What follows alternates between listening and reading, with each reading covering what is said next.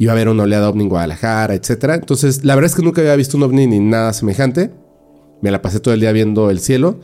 Y en efecto, pero no fue ese día, sino que fue al día siguiente, porque fue en la madrugada, que hubo uno, una oleada ovni en la casa donde vivíamos. Era como una dúplex. Entonces, en la parte de arriba, eh, pues desde ahí los vimos, ¿no? Se oía así impresionante. Y llegó una, una bruja. Es la bruja Aura. Entonces, todo desde que, desde que ella llegó, llegó un momento en que yo ya estaba intranquilo porque me daba cuenta de que no era como que un choro de ella, ¿me entiendes? Sino realmente habían cosas más, más impresionantes. Es que había una persona sentada y se paró muy, muy rápido. Y yo le dije, ahora estamos tú y yo solos. Y me dijo, no.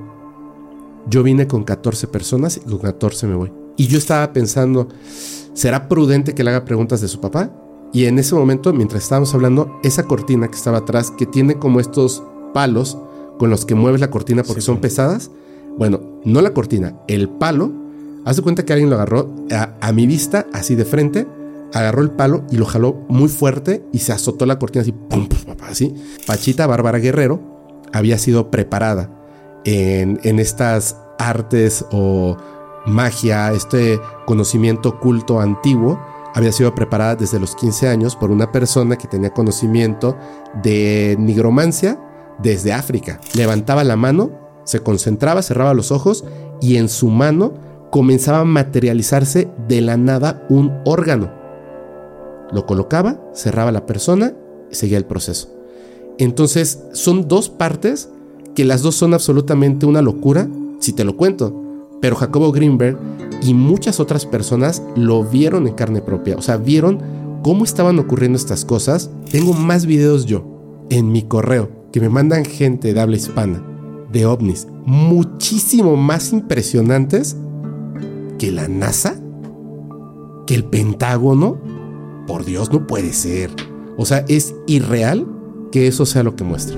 Hey, ¿qué tal, banda? ¿Cómo se encuentran? Los saluda su compa el G A F E cuatro veintitrés, aquí trayéndoles un nuevo episodio de este podcast La Cara Oculta. De traemos, tenemos un invitadazo de lujo, Fepo, del podcast Paranormal, uno de los podcasts más escuchados de México, uno de los más escuchados en plataformas de escucha. ¿Cómo te encuentras, Fepo? Súper bien. Gracias por invitarme, bro. No, muchísimas gracias a ti por, por haber aceptado esta invitación. Igual, ya en un podcast que tuve en compañía de mi hermano, que es el de Tras las Líneas, pues estuvimos hablando un poco de esta experiencia con, con Fepo Paranormal.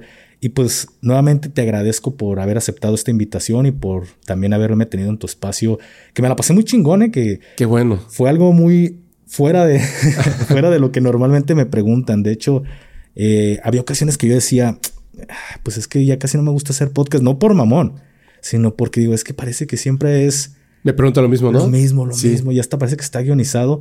Y pues Fepo me hizo algo muy diferente. Me la pasé muy, muy a gusto, hermano. Qué chido. Qué chido, bro.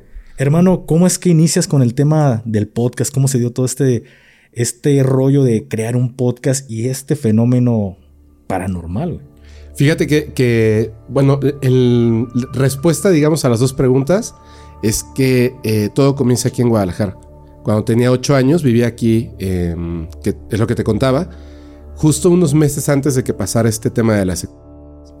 Eh, no recuerdo, es que la verdad es que no recuerdo muy bien si lo vi en televisión, en el programa de Nino Canún, o fue en otro programa que alguien anunció y decía que era contactado y que iba a haber una oleada ovni en Guadalajara, etcétera. Entonces, la verdad es que nunca había visto un ovni ni nada semejante.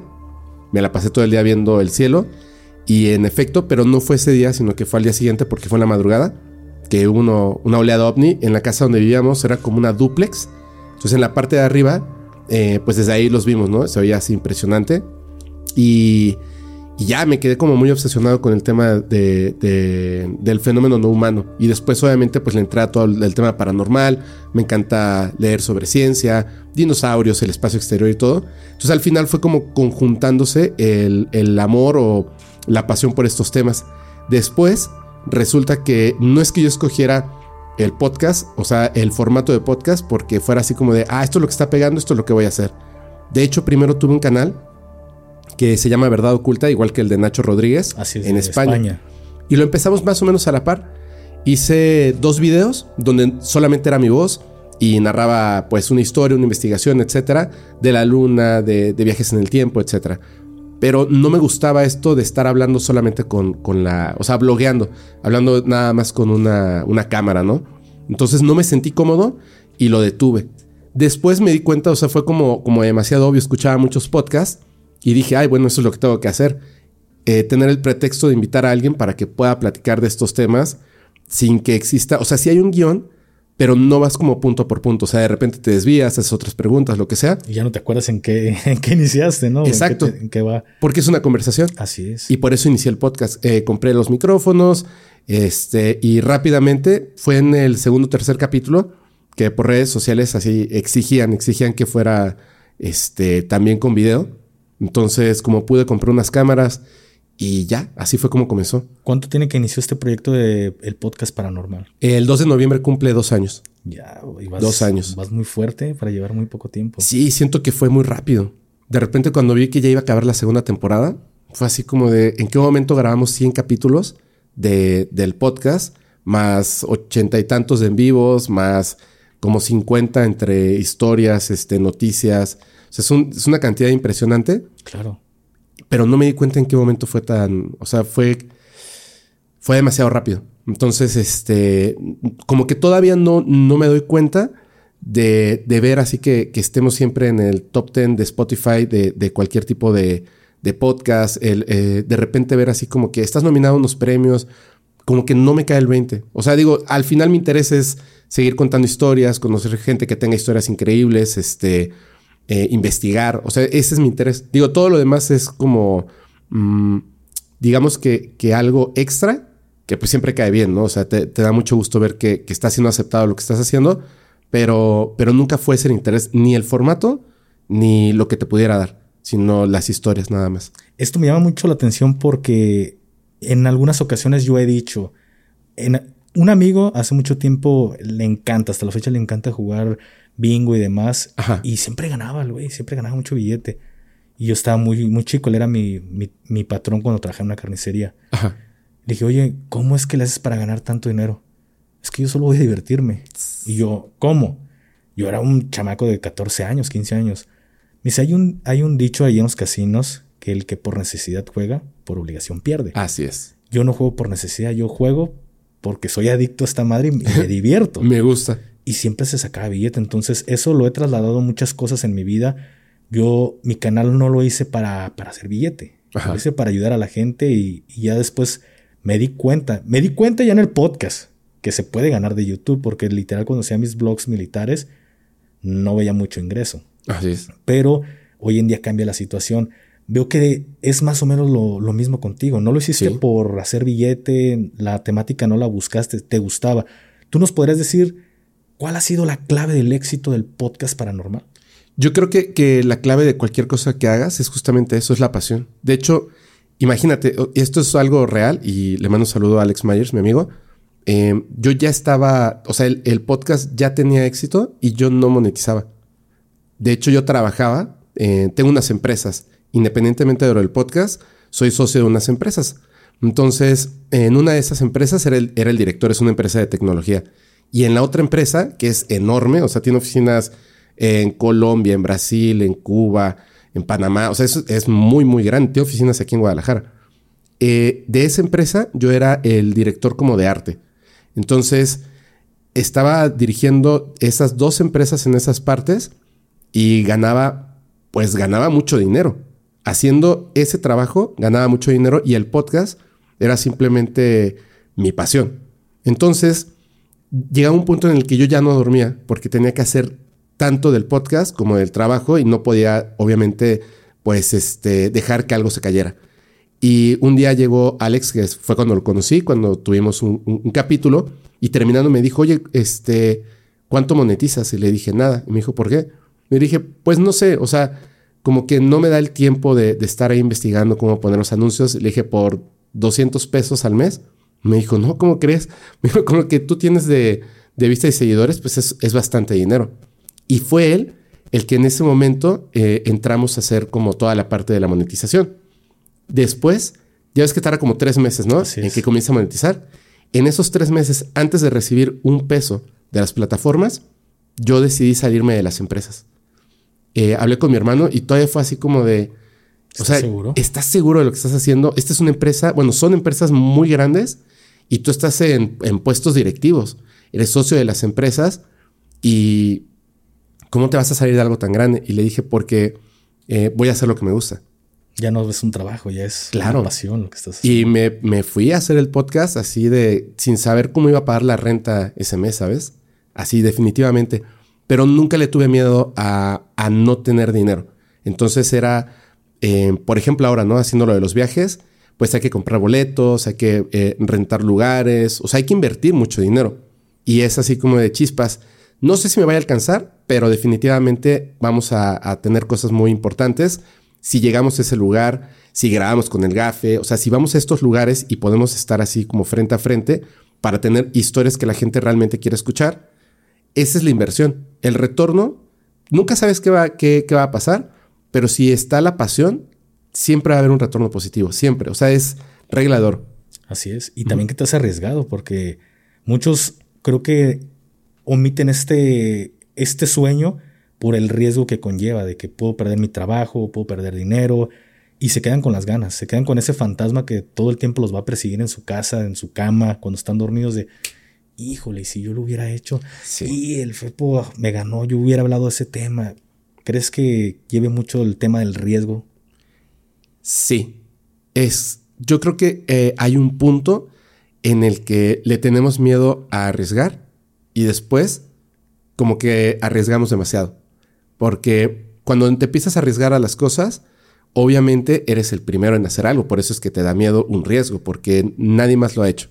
Por ejemplo, en el tema de, de, de los fenómenos paranormales o el fenómeno no humano, yo notaba, y lo sigo notando, y lo he dicho un montón de veces en el podcast, que los investigadores o divulgadores no se ensucian las manos. Es decir, ocurre un, un hecho importante y obviamente la gente, los seguidores, las seguidoras quieren la opinión de esa persona que están viendo en televisión, que están viendo en los medios, que están viendo en internet.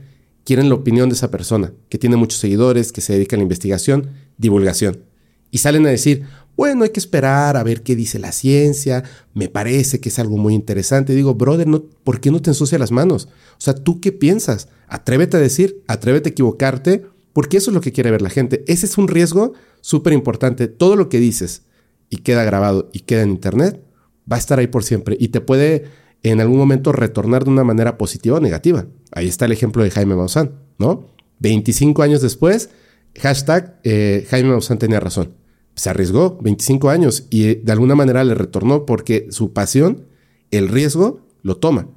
Y veo a los demás investigadores que no van a llegar al nivel de un Jaime Maussan en México, que no van a llegar al nivel de una Linda Moulton Howe en Estados Unidos, de George Knapp, etcétera. No llegan a ese nivel porque no se arriesgan. Y es lo mismo. En todo lo que hagas, tienes que correr el riesgo, tienes que seguir el instinto y la pasión. Si no te arriesgas, definitivamente nunca vas a llegar hasta arriba. Nunca. Te tienes que arriesgar aunque te tropieces. Así es. Ahorita fíjate que adentrándonos de creador a contenido a creador, y alguien que le haya este tema de lo, de lo paranormal. En algún momento, a mí me gusta mucho consumir los, el podcast. Uh-huh. Me gusta mucho ver a, a Roberto Martínez. Claro. Y en, en algún momento tuvo a Gusgri. Eh, fue la segunda vez que tuvo Gusgri. Y él le dice a Roberto, oye carnal, ¿a ti no te ha pasado que cuando que a veces traes invitados y te meten muchísimo ruido? Y este güey, no, pero pues los cables... No, no, no, güey. Literal mueve, no, ni siquiera un cable de audio está pegando con uno... De, de luz o que traiga energía y te meten mucho ruido. Y Roberto Martínez se recibe como que no mames, no, a mí me ha pasado. Y en una ocasión tuve una invitada que literal se sentó y empezó como si me estuviera metiendo estática. Y cada que hablaba, y yo, a la madre, güey. Bueno, así quedó. La neta le batallé mucho con el audio. Hace poco vino un, un amigo. Ajá. Y tenía, de hecho, todo este equipo lo tenía de, de, de acá, del otro lado. Y acababa de comprar, creo que justamente esa tarjeta de sonido. Y empezamos a hacer como, ah, güey, pues hay que hacer una prueba de sonido. Ese día venía Chepo Reynoso a grabar. Y en cuanto se sentó, así metiéndome mucho ruido. Oye, hermano, cambiamos los, este, los brazos, cambiamos todo para acá. Y no paraba el ruido. Y yo, pues es que no, nada me está tocando. este, o sea, un cable de audio con uno de energía. Me dice, carnal, ya me voy porque acaba de venir Chepo. Y dije, pues a ver, ¿cómo le hago? Se sentó Chepo y... ya limpio, silencio, ¿no? Total. Me quedé con esta... pues esta... esto que dijo Gusgri de... ¿serán las personas que traen alguna vibra? Ahora yo te pregunto a ti, que de repente tocas temas algo delicados o traes gente con historias medio profundas en el tema paranormal, ¿crees que la gente traigamos alguna esencia que, que se alcance, que los micrófonos lo alcancen a, a percibir? Definitivamente, bro. Definitivamente. Yo creo que eh, esa energía que, pues, que tenemos, a lo mejor no la podemos ver, pero sí se puede sentir de alguna manera. O sea, está hasta el, el calor, ¿no?, que emite nuestro cuerpo. Pero hay más... Eh, otro tipo de energías que creo que contaminan de manera electromagnética los aparatos.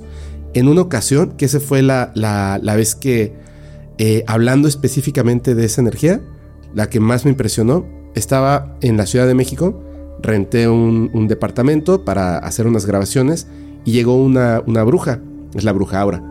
Entonces, todo desde que, desde que ella llegó, llegó un momento en que yo ya estaba intranquilo porque me daba cuenta de que no era como que... choro de ella, ¿me entiendes? Sino realmente habían cosas más, más impresionantes. Eh, llegó y entrando me dijo, como cualquier persona te diría, me dijo, ay, qué bonito tu perrito. Y yo le dije, ¿cuál perro, no? O sea, pues no hay perros en... Es, es un departamento rentado y estoy viajando. Y me dice, pues tu perro, el café. Y yo le dije, no, espérame, ¿cuál perro? Y me dijo, hay un perro que te está moviendo la cola y no se te despega. Y yo le dije, ¿me lo puedes describir? Y me lo describe. Te, así, te lo, te lo juro. Cuando yo comencé el podcast, tenía un perro de catorce años que se llama Nacho. Bueno, se llamaba Nacho. Y cuando tenía como tres meses de iniciado el podcast, mi perro eh, le dio cáncer. Y en una semana se me fue rapidísimo. Y como tenía catorce años, ni siquiera lo podían operar porque se quedaba con la anestesia, ¿no? Y lo sufrí mucho. O sea, sufrí mucho que se haya muerto un perro. Entonces saqué una fotografía donde habían más perros y le dije, ¿cuál de estos es? Y me dijo, este. Me dijo, está ahí. Y yo dije, mmm, o sea, puede ser que haya visto mis redes sociales o algo, ¿no? Nos sentamos a grabar y en el momento en el que lo puse, fue un caos. Se metían voces, se metían ruidos. Llegó un momento en que yo hasta dije, creo que ya se echó a perder el, el, el aparato y estoy sintonizando una estación de radio. Y le decía, ¿tienes el celular cerca? ¿No? Y, y revisaba los cables y me detenía. Y yo dije, pues ya ni modo, o sea, tengo que grabar, ¿no? Y empezamos a hablar y de repente se escucha una silla y yo me quedé, o sea, como me quedé en silencio y dije, ¿qué está pasando? Y de repente, ¡pum!, fuerte, y volteo y as- atrás yo había dejado unas sillas que eran las extras que tenía la, digamos, el, el, el comedor, y las había puesto contra la pared y una de las sillas se estaba moviendo, como si alguien se hubiera levantado muy fuerte de la silla. Entonces yo no dije nada, me quedé en silencio y la volteé a ver y me dijo, no, tranquilo, es que había una persona sentada y se paró muy, muy rápido. Y yo le dije, ahora estamos tú y yo solos. Y me dijo, no, yo vine con catorce personas y con catorce me voy. Y dije, ¿qué? Ella es una bruja que trabaja con los muertos.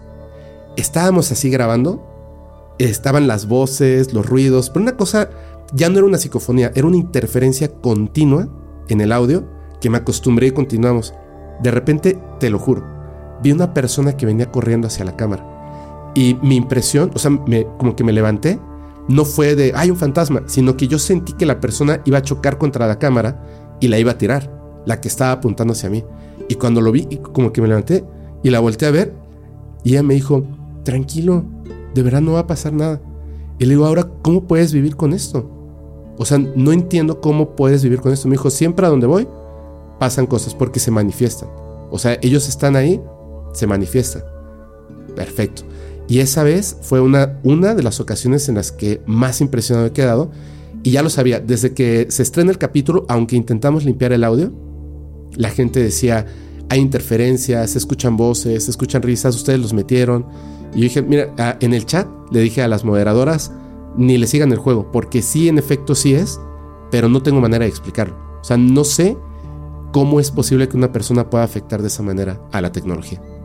Wow, dejaste, me dejaste con la piel chinita de estar pensando catorce este, fantasmas ahí a un lado de ti, güey. Eso, eso me dijo.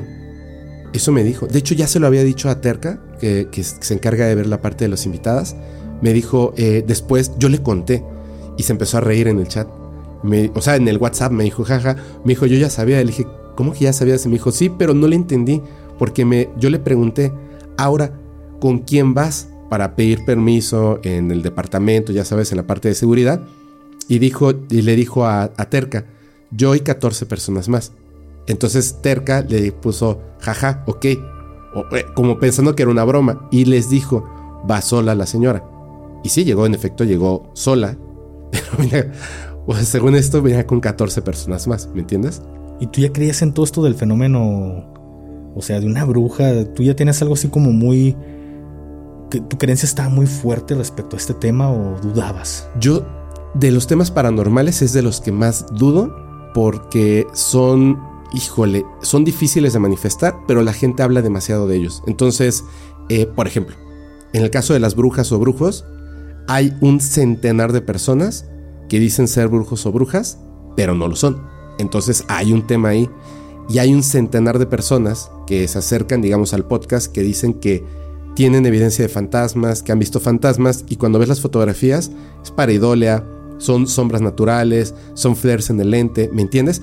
Es muy difícil capturar un, un fantasma, una psicofonía es un poco más sencillo, digamos, pero la parte de, de, del estudio de la brujería, de la magia, es súper complejo, y eso es, es una de las cosas que a mí me causan un poquito como de temor, porque en, en mi familia directamente mi madre, mi prima, personas muy cercanas a mí se dedican a esto, pero no de la manera, digamos, mala, sino eh, para ayudar, para sanar, para, para aconsejar. O sea, son como, como prácticas que llevan más de quince, veinte años de todos los días, todos los días, estar leyendo libros, estar revisando ciertas cosas, que si las runas, que si los sigilos, que si... Es, un, es una...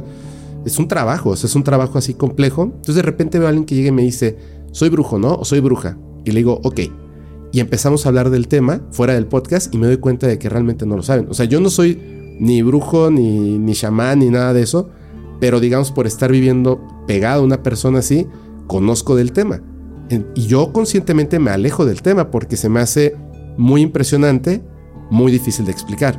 Entonces yo me alejo conscientemente del tema, pero me doy cuenta cuando la gente está mintiendo. Cuando la gente no conoce la diferencia entre canalizar y ser un medium. Entre la percepción extrasensorial y las cualidades mágicas. Es total, totalmente distinto. Hay una parte de la magia que tiene que ver con el intelecto, con la literatura, otras cosas que tienen que ver con la cultura, otras cosas que tienen que ver con el espíritu, otras cosas que tienen que ver con la otra realidad, el manejo de, de, de, esa, de ese tejido mágico que existe entre el mundo de los vivos y los muertos. O sea, hay un montón de cosas, no nada más es decir, este, hago un amarre.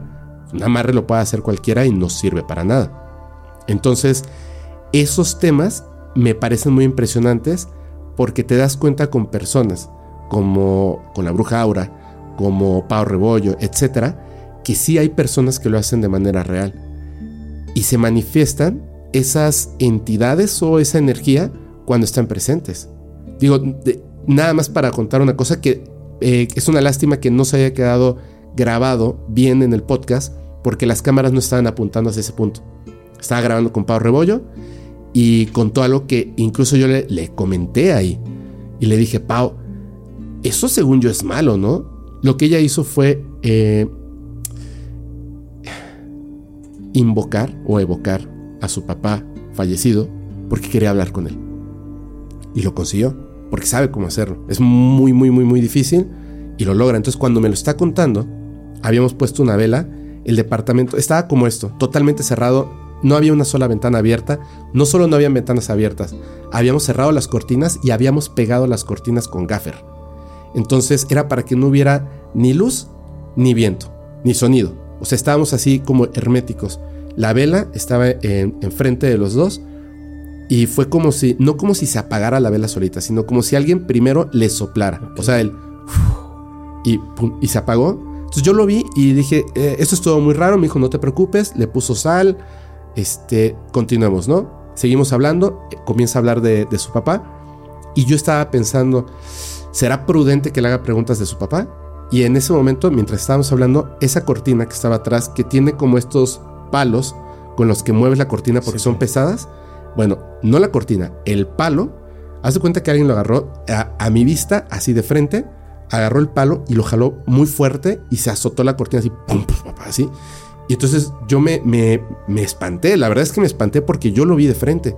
Y ella me dijo, ¿qué pasó? Y le dije, acaban de mover la cortina horrible, eh, pero vamos a continuar. Yo dije, no, o sea, no voy, no voy a detener la grabación porque se estén manifestando esas cosas, al contrario, o sea, me voy a gobernar, vamos a continuar.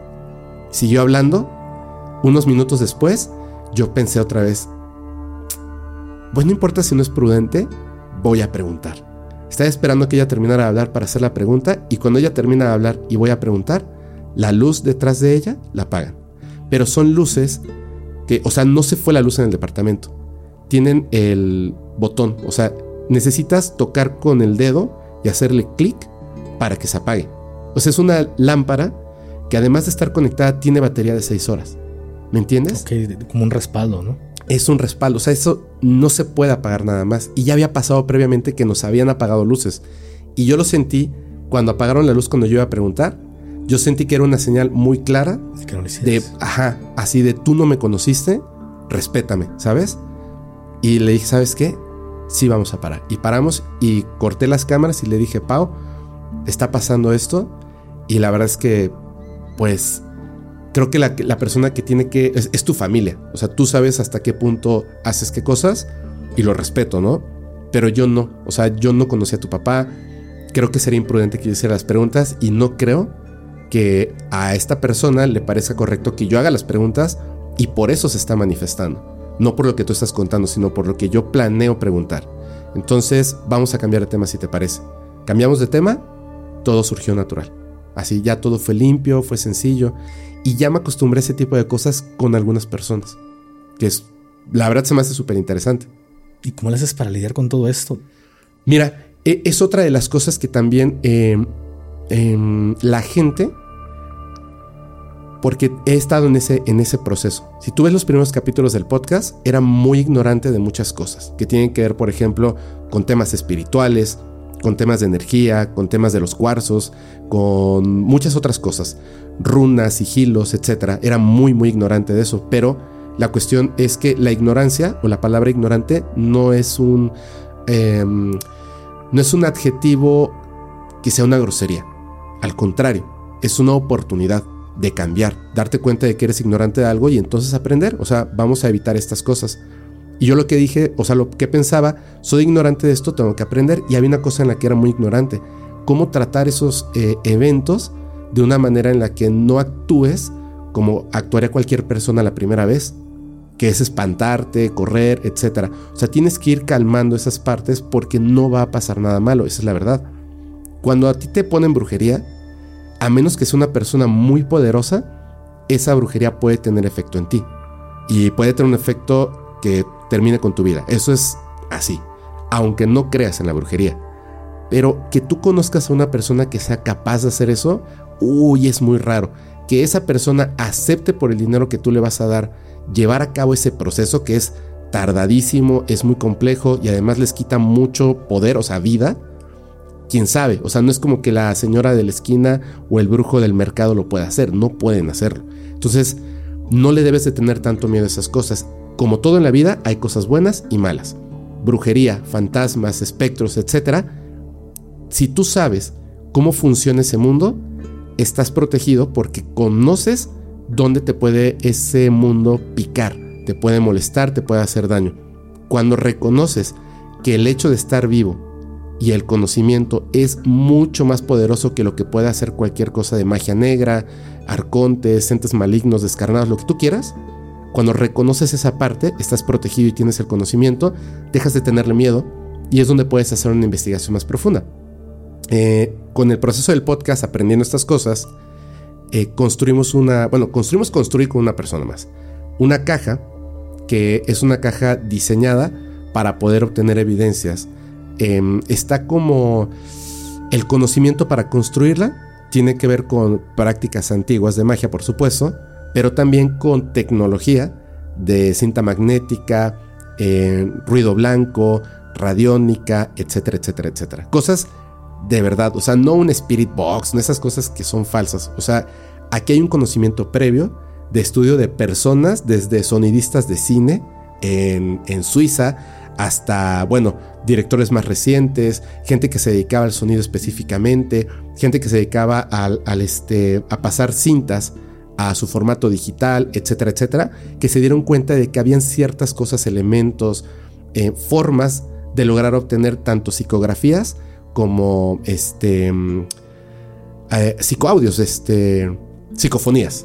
Entonces, pues lo puse a la práctica y en efecto sí funciona, sí funciona. Y los comentarios, cuando mostré lo que estaba haciendo en un capítulo, los comentarios eran en su mayoría: ten cuidado, no se juega con el mundo de los muertos, este, eh, te, te, te puede entrar un diablo, etcétera, etcétera, ¿no? Un demonio.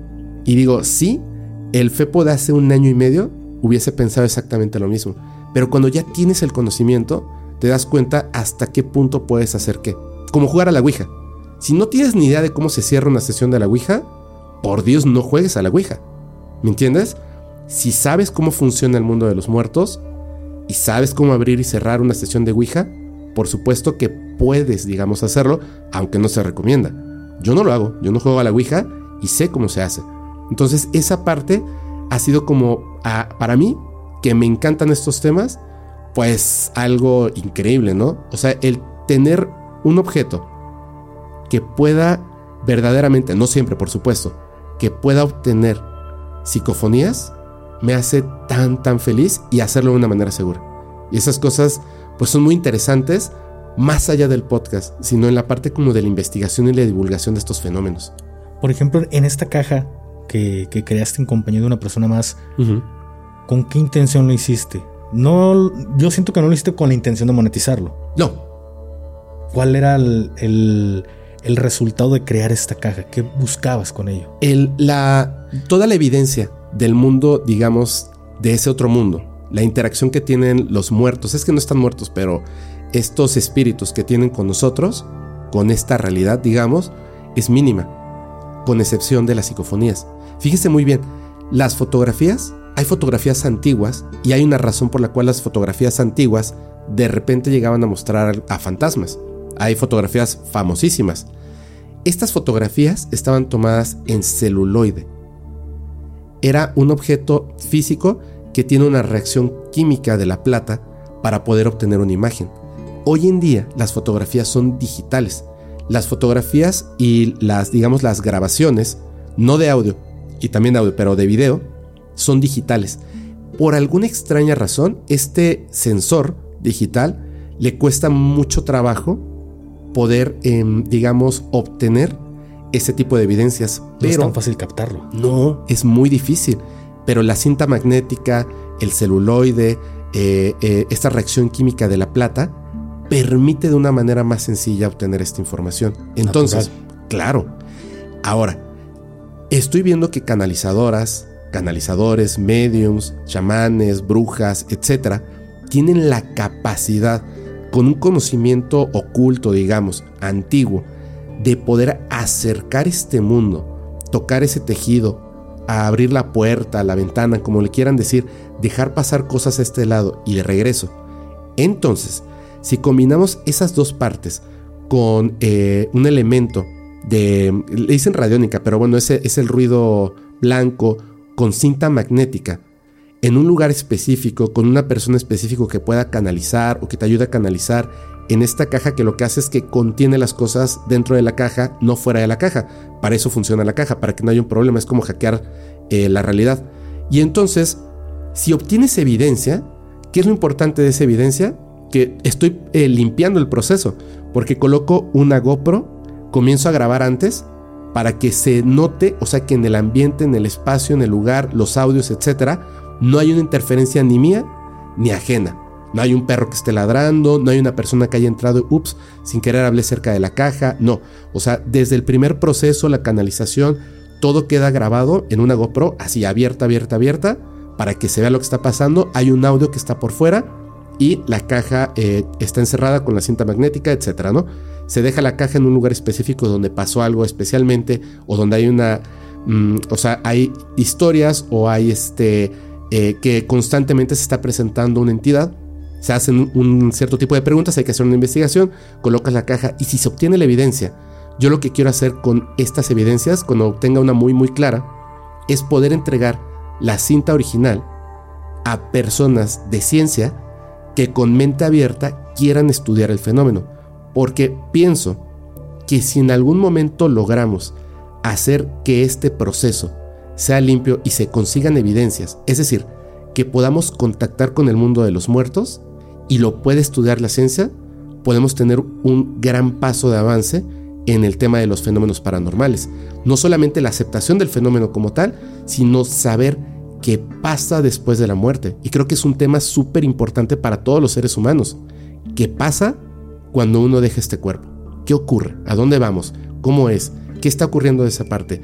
¿Hay contacto con los seres que todavía estamos aquí? Tantas preguntas que pueden poco a poco ser respondidas estudiándolo, investigándolo, haciendo un proceso hasta cierto punto científico. Pero primero necesitas una evidencia sólida que además pueda comprobar y repetir hombres y mujeres de ciencia. Entonces no tiene nada que ver la monetización. De hecho, cuando lo hago, solamente una vez lo he presentado en, en el podcast. Lo he hecho tres veces y las otras dos veces no lo hemos presentado porque quiero obtener una evidencia clara de, de lo que está pasando ahí. Los hombres de ciencia, los hombres y mujeres de ciencia, eh, ¿sí le entran a todo este tema de lo paranormal o puede pasar como en el fenómeno ovni, U A P, que no, tú estás loco, o no lo hacen por el miedo a ser desprestigiados o ser la burla de, de otros científicos? En el tema paranormal, ¿cómo está todo este rollo? ¿Es más aceptado por esta comunidad? No, es muy poco aceptado. Es, la verdad es que hay un tema no tanto del desprestigio, sino del ego. Eh, les gusta, no a todos por supuesto, pero les gusta ser como aplaudidos de las cosas que ya sabemos. Entonces vemos que se invierte dinero de, pues, de gobiernos para, es que juntamos a cien personas para ver eh, qué les gusta más, el chocolate o pf, no sé, el chile molido. O sea, eso a nadie le importa. O sea, eso a nadie le importa. Hay cosas mucho más importantes, pero no le entran. No le entran, no tanto, de verdad, no tanto por el desprestigio, sino por no tener un prestigio, el ego. Te voy a poner un ejemplo de una persona que se separó de esta parte y estaba logrando cosas increíbles. Logró cosas brutalmente impresionantes, pero con el tiempo pues desaparece, ¿no? Jacobo Grinberg. Jacobo Grinberg. Él no creía en, en el chamanismo. Estamos hablando de temas paranormales. Hasta que vea Pachita. Y no solamente a Pachita, o sea, hubo, eh, él tiene pues varios libros, pero uno en específico donde habla de varias personas. De hecho, ahí entre esas personas también está Doña Petra, solamente que Doña Petra no le permitió que ni que siguiera el estudio, ni que la mencionara en el libro, pero él habla de que también está Doña Petra y Doña Petra está hoy en día en Sonora. O sea, eh, Pachita lamentablemente pues ya no está en este, en este lado, pero es un científico súper importante, súper importante, que decide ir a estudiarlo. Tenía una idea: voy a desenmascarar esta, pues este fraude. Que, con, que es con lo que se topa, que al momento de estudiarlo se da cuenta de que es real. Ahora, los chamanes y las chamanas, las brujas y brujos, tienen unos términos para estos temas, ¿no? Dicen, no, si es que es este, una invocación. Ok, él lo ve desde el punto de, de vista de la ciencia y empieza humildemente a preguntarse: ¿qué es? Yo no acepto esto porque no tiene sentido, digamos, ¿no? Eh, textualmente, literalmente no tiene un sentido para la ciencia, pero vamos a estudiarlo porque el fenómeno es real. Está pasando. Claro, está pasando ante mis ojos. O sea, Jacobo Grinberg puso sus manos dentro de la cabeza de una persona a la que le habían extraído parte del cerebro. Eso no es una ilusión. Entonces, sabe que lo que está pasando es real. Está viendo cómo se están materializando órganos de la nada. Tiene que estudiarlo y comprenderlo con la ciencia. Eso es lo que tiene que hacer, creando nuevas teorías, etcétera, etcétera. Lo malo es que lo desaparecieron, pero ese es un caso y hay otros casos de personas que se han dedicado a este estudio, farmacéuticas que estudian y trabajan con chamanes y chamanas de Latinoamérica porque están desarrollando ciertas cosas y medicinas. Quienes tienen un conocimiento amplio de las plantas de poder, de raíces, de hongos, etcétera, son estas personas. O sea, no se lo inventan de la nada para las medicinas. En estas personas que tienen el conocimiento es desde donde se extrae la información. si nos olvidamos de esta parte del prestigio, lo que hablábamos, el riesgo, si se toma ese riesgo, yo de verdad les aseguro que cualquier hombre o mujer de ciencia que se atreva a tener la mente abierta, no aceptar lo que estoy diciendo yo, lo que dicen las personas, es decir, aquí te tengo la evidencia, es más, te invito a que vayamos a un lugar donde yo sepa que podemos obtener la evidencia tal cual, y ante la mirada, tu mirada de ciencia, vamos a hacerlo, vamos a obtener una psicofonía y estúdiala, pero estúdiala de manera seria. O sea, yo no te voy a mentir, yo no voy a tratar de cometer un fraude y lo puedes comprobar. Y si obtenemos la evidencia, también de manera seria, con la mente abierta, estudia el mensaje. ¿Por qué está un ser que ya no posee un cuerpo, que en algún momento fue una persona? ¿Por qué regresaría a este plano? ¿Cómo regresa a este plano? Para dejar un mensaje, con palabras tan sencillas como nombres, eh, aléjate. Algunas veces preguntan cosas como, ¿dónde está mi muñeca? Y se escuchan voces de niñas. O sea, hay cosas muy raras, ¿me entiendes? Yo no sé si, si es un eco de la, del pasado, no lo sé, pero es muy interesante.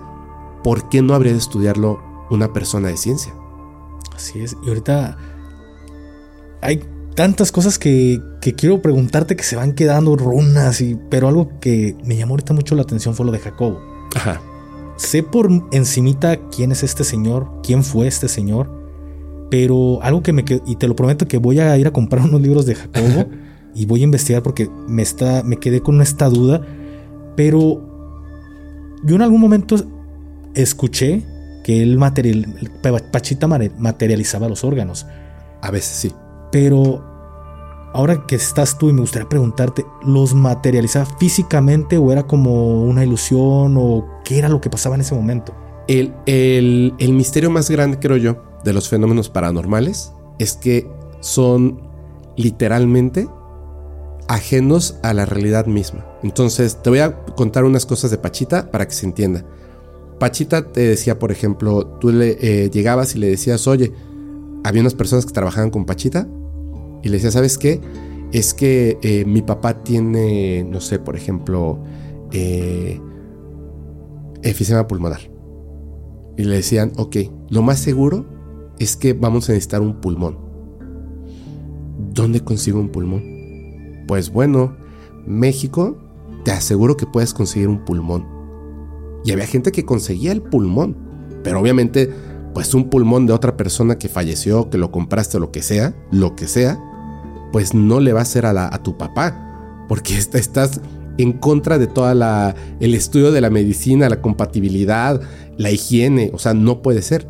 Ese pulmón, tal cual, lo tomaba Pachita, abría a la persona, si, lo, si era necesario, sacaba el pulmón con un cuchillo oxidado, es, es, era un cuchillo de monte que tenía un indio ahí labrado, cortaba, sacaba el pulmón de la persona, agarraba este pulmón de quién sabe dónde, lo metía como si fuera así de, de, de caricatura, lo metía, cerraba, limpiaba, eh, hacía a la persona como si fuera una crisálida, le envolvía en mantas con alcohol y lo dejaba en el piso cinco horas, y después de eso le decía, no te muevas, eh, si te mueves te mueres, ¿no? Y después de esas cinco horas se lo llevaban, etcétera, y el cuerpo había aceptado el pulmón. Esa era una. La segunda es, no conseguí el pulmón, ok, no hay problema, vamos a ver si se necesita eh, pues cambiar el pulmón.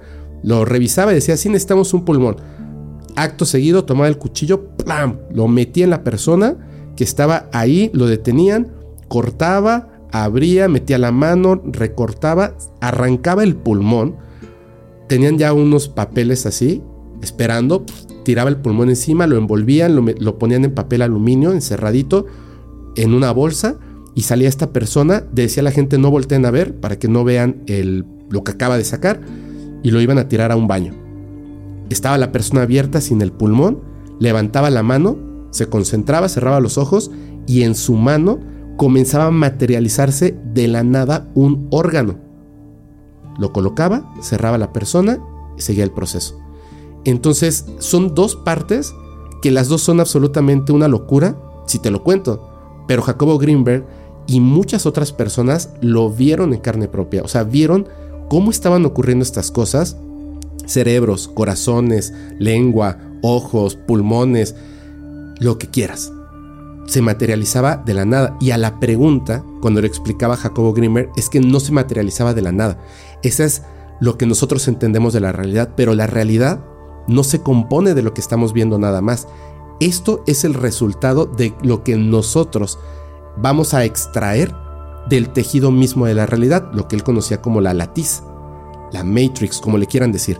Ese tejido de la realidad no es lo que está aquí más lo que está allá. No. Tú, tu conciencia, extrae de la latiz lo que consideras la realidad y luego se construye. Entonces, ella conectaba directamente con esta latiz, digamos como la fuente creadora del todo, y pedía algo. Necesito un pulmón para esta persona. La realidad construía la materia de un órgano compatible con esa persona, porque directamente se lo había pedido a la latiz, por medio de eh, Cuauhtémoc en este caso, ¿no? Que era el tlatoani que entraba al cuerpo de Pachita. O sea, no era Pachita la que curaba, era Cuauhtémoc a través del cuerpo de Pachita. Pachita Bárbara Guerrero había sido preparada en, en estas artes o magia, este conocimiento oculto antiguo, había sido preparada desde los quince años por una persona que tenía conocimiento de nigromancia desde África. O sea, hay una historia detrás de conocimiento, de estudio, de poder muy grande. No fue una casualidad, entonces. No, claro que no. Ninguna de estas personas son una casualidad. Vienen de familias, son herederos de esta, de esta información y no por nacimiento nada más. O sea, sí está en su sangre. Son personas que desde los cinco años o antes están incluidos en estos rituales. Les están diciendo, tienes que leer estos libros. Se los llevan al monte a extraer raíces y, a, y les empiezan a enseñar todo el proceso de todas estas cosas. En serio, es, es una carrera grande, larga, compleja. Por eso cuando alguien de repente yo veo que sale y dice, no hombre, yo soy brujo. Ok, ¿dónde obtuviste el conocimiento? Bajé unos libros de internet y me vi unos videos de YouTube. Oye, es, es como que yo diga de repente que, ¿sabes qué? Ya, me, ya vi unos videos de cómo eh, hacer una operación a corazón abierto. Ya soy médico. Es un insulto. Es un insulto a cualquier persona que estudie medicina. Es un gran insulto, ¿me claro, entiendes? Sí, y además es peligroso. Imagínate que alguien cree en mí y yo le diga, yo te voy a hacer un trasplante de corazón. Es un crimen, ¿no? Claro. En este caso también lo que pasa es que la sociedad ha decidido que a estas personas les llamemos charlatanes, nos burlemos, sobre todo porque son personas que no tienen esa característica de las personas que nosotros decimos, esta es una persona de conocimiento. Trajecito, lentes, peinado a la, este, así de relamido, utilizando palabras súper complejas, súper de altísimo conocimiento. Sí, pero es un tipo de conocimiento. Es un tipo de conocimiento que vuelve profesional a una persona. En este caso, es otro tipo de conocimiento que los vuelve profesionales en otro aspecto. Claro. Y pueden, por ejemplo, hay casos así. Hay personas, había una en Yucatán, de hecho, entre la frontera de Yucatán y Campeche. Esta mujer no hablaba español, solamente hablaba maya, no sabía escribir. Su esposo, tú llegabas a su casa, mi, uno, una de mis familiares fue a este lugar, era muy famosa. Llegabas y era el esposo el que te preguntaba, ¿qué tienes? ¿Qué pasó? Y la gente pensaba que él era el chamán, pero él no hacía nada, él no sabía absolutamente nada. Él agarraba una hoja de papel, apuntaba tu nombre, tu fecha de nacimiento, todos tus padecimientos, etcétera, etcétera, etcétera. Y luego iba con su mujer y en maya le explicaba todo. Entonces ella estaba ahí, te veía, a veces te tomaba de la mano, veía tus manos, te revisaba los ojos, los dientes, etcétera. Y te decía, ahora vuelvo. Se iba a la parte de atrás de su patio, empezaba a agarrar raíces y cosas que ella ya tenía. En ese momento los molía, hacía un té. Tómese esto. Te lo tomabas, te daba para que te llevaras tres tecitos más. Se acabó, cero enfermedad. Esa persona ni si, o sea, nunca había ido a la escuela, no hablaba español y te podía curar de un cáncer. Es impresionante. Wow. Me quedas así como, así como un niño. Ahora, ahora sí, escuchándote, me quedo sorprendido por todo esto que me estás platicando. Es súper impresionante. Algo que me, me, me quedó así muy, bueno, esta duda muy grande acerca de Pachita. ¿Por qué, por qué era este tlatoani el que trabajaba a través de, de Pachita? ¿Por qué, ¿Por qué tiene que ser Cuauhtémoc? Eh, bueno, hay, hay diferentes, este, no versiones, porque la versión es una, pero hay diferentes razones por las que era de esta manera. En, no solamente en el caso de Pachita, hay muchas personas, por ejemplo, está el caso del Niño Fidencio, que era como previo a Pachita, esta persona Imagínate. O sea, él trabajaba directamente con el, con el jefe jefazo. Él prestaba su cuerpo para que ingresara, y perdón por lo que voy a decir, pero esa es la historia, ingresara el espíritu de Jesucristo, y era Jesucristo el que curaba. Curó a tantas personas que era como un rockstar en, en una época donde pues la gente llegaba en tren, en México, eh, a Nuevo León, este, a un poblado, en un rancho que le había prestado un alemán. Llegaban miles, decenas de miles de personas, hasta el presidente Plutarco Elías Calles, para ser curado por esta persona. Era tanta la gente, él no cobraba nada, no dormía, literalmente a veces no dormía tres horas, dos horas, se levantaba para seguir curando gente y curando gente y curando gente y curando gente, que era a veces tanta las personas que habían ahí, que se subía a un árbol, la gente estaba abajo y se tiraba encima de las personas como un rockstar, y si lo tocabas te curabas, de lo que sea. Agarraba frutas y las aventaba a la gente, tiraba a la gente en el piso y caminaba sobre la gente y te curabas solamente con su toque. Eh, esta persona murió, el niño Fidencio, porque tenía una enfermedad por la que parecía un niño, aunque era un adulto. Muere el niño Fidencio de cansancio cuando era muy joven. Cuando él sabe que va a fallecer porque ya se siente extremadamente cansado y no puede seguir ayudando porque su cuerpo pff, va, a, va a ser este, adiós, le dice a las personas que le ayudaban ahí en el rancho, que habían sido curados y que ahora estaban ahí ayudando por, por ayudar, no cobrar, ayudando por ayudar, les dice: cuando yo muera voy a regresar al tercer día. Muy, muy, muy onda bíblica. Y entonces fallece y les dice: tengan mi cuerpo cerca porque yo voy a regresar. Y lo estaban velando el cuerpo al tercer día, pensando que el cuerpo iba a revivir. Y de repente una señora que estaba ahí se levanta y empieza a hablar con la voz del niño Fidencio y empieza a curar gente. A estas personas se les llaman cajita, por ejemplo, que, eh, o les dicen hermanitos. Un espíritu importante, por eso es que es Cuauhtémoc, un espíritu importante que tenía la capacidad de curar, que curó en vida, que tenía el conocimiento de todas estas cosas, el conocimiento antiguo, el conocimiento oculto, decide conscientemente regresar para seguir curando o ayudando a las personas, pero como ya no tienen un cuerpo físico y necesitan un cuerpo físico, buscan a personas que tengan la capacidad de recibir ese espíritu y ayudar. Entonces, Pachita, que ya tenía el conocimiento, que era cajita, podía recibir un espíritu tan fuerte como el de Cuauhtémoc. Por eso no cualquiera puede recibir. O sea, algunas personas dicen: yo soy cajita y a mí entra el cuerpo de mi abuela o de mi bisabuela. En, eh, en la santería pasa muchísimo. Le dicen caballo, le dicen cajita, materia. Y hay muchas personas en el mundo, muchas personas en el mundo que lo hacen. Permiten que, que ingresen y te ayudan con muchas cosas. Desde leerte el tarot para que puedas pues, saber ciertas cosas de tu futuro, más o menos, porque no es adivinar.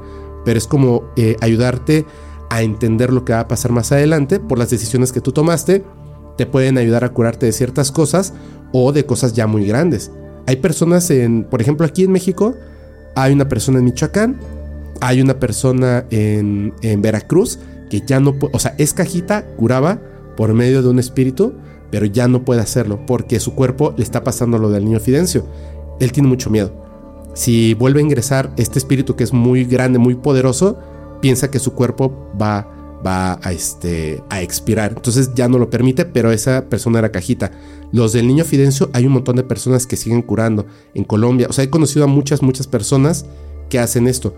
Esa es la razón por la que Pachita, formada desde los quince años, con la magia más potente del planeta, que es la magia que viene de África, la nigromancia, el vudú, etcétera, aunque suene feo, que esas son como prácticas eh, con historias muy macabras, es una práctica de la magia muy poderosa.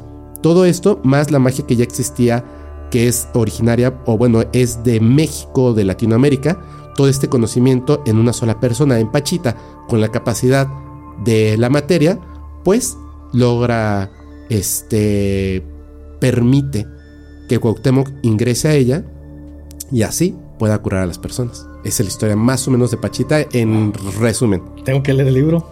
Dices sí. que tiene, tiene varios libros Jacobo, ¿verdad? Sí, sí, sí, sí. Los vamos a leer. Me encanta la lectura, es una de mis pasiones.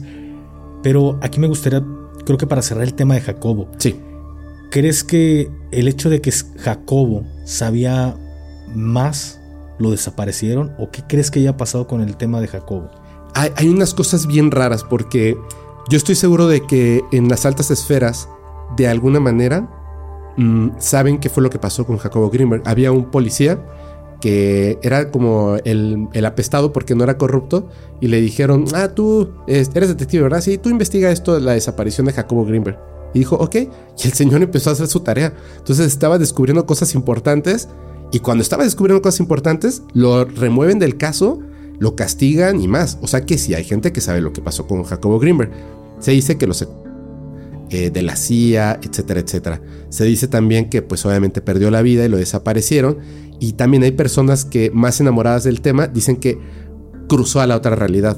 La verdad es que cuando uno estudia mucho del tema, se da cuenta de que hay personas en Estados Unidos que lo vieron mucho tiempo después de, de su eh, desaparición, a él junto con su esposa, que desaparece un tiempo después que Jacobo Grinberg. Los vieron en Estados Unidos escoltados, pero escoltados no de una manera eh, peligrosa, o sea, no como si fueran este, presos, cuidándolos. Okay. Y literalmente abriéndole la puerta de un automóvil para que entrara junto con su esposa. Y las personas eh, que los han visto dicen que estas, estos oficiales que los llevaban o eran del F B I o eran de la C I A.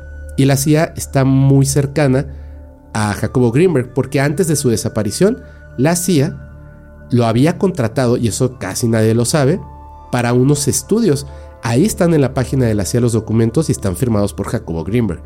Quiere decir que en algún momento, lo que te decía, como las farmacéuticas, que a lo mejor el mundo no cree en los chamanes, pero las farmacéuticas están haciendo un montón de dinero con el conocimiento de estas personas. Creo que la C I A, que sabemos que investiga todo esto y muchas cosas más, y lo mantienen de manera oculta porque información es poder, claro. Dijeron: Jacobo, una persona tan inteligente, no comprendida ni por sus autoridades mexicanas ni por las personas de ciencia en México, no sirve más aquí. Claro. Y a, yo creo y que le ofrecieron y todo. Yo creo que le ofrecieron bueno. algo increíble. Le dijeron: mira, a lo mejor no te vas a llevar la fama que nunca, la verdad es que nunca la has buscado, pero este es el laboratorio que te dan. Se ríen de ti, te cierran, se burlan, tus libros nadie los está leyendo, etcétera, etcétera. ¿Por qué no mejor te vienes con tu esposa? Y mira, lo que quieras, lo que quieras, nadie va a saber que, que lograste algo increíble, pero lo vas a lograr. Y yo creo que la pasión del científico dijo: pues yo creo que sí me voy por allá. Quiero pensar eso porque no me gustaría, no me gustaría, aunque también es una muy probable realidad, el hecho de que le hayan quitado la vida. Que eso es lo que a mí no me gustaría, porque hubiera sido una pérdida muy grande para la humanidad.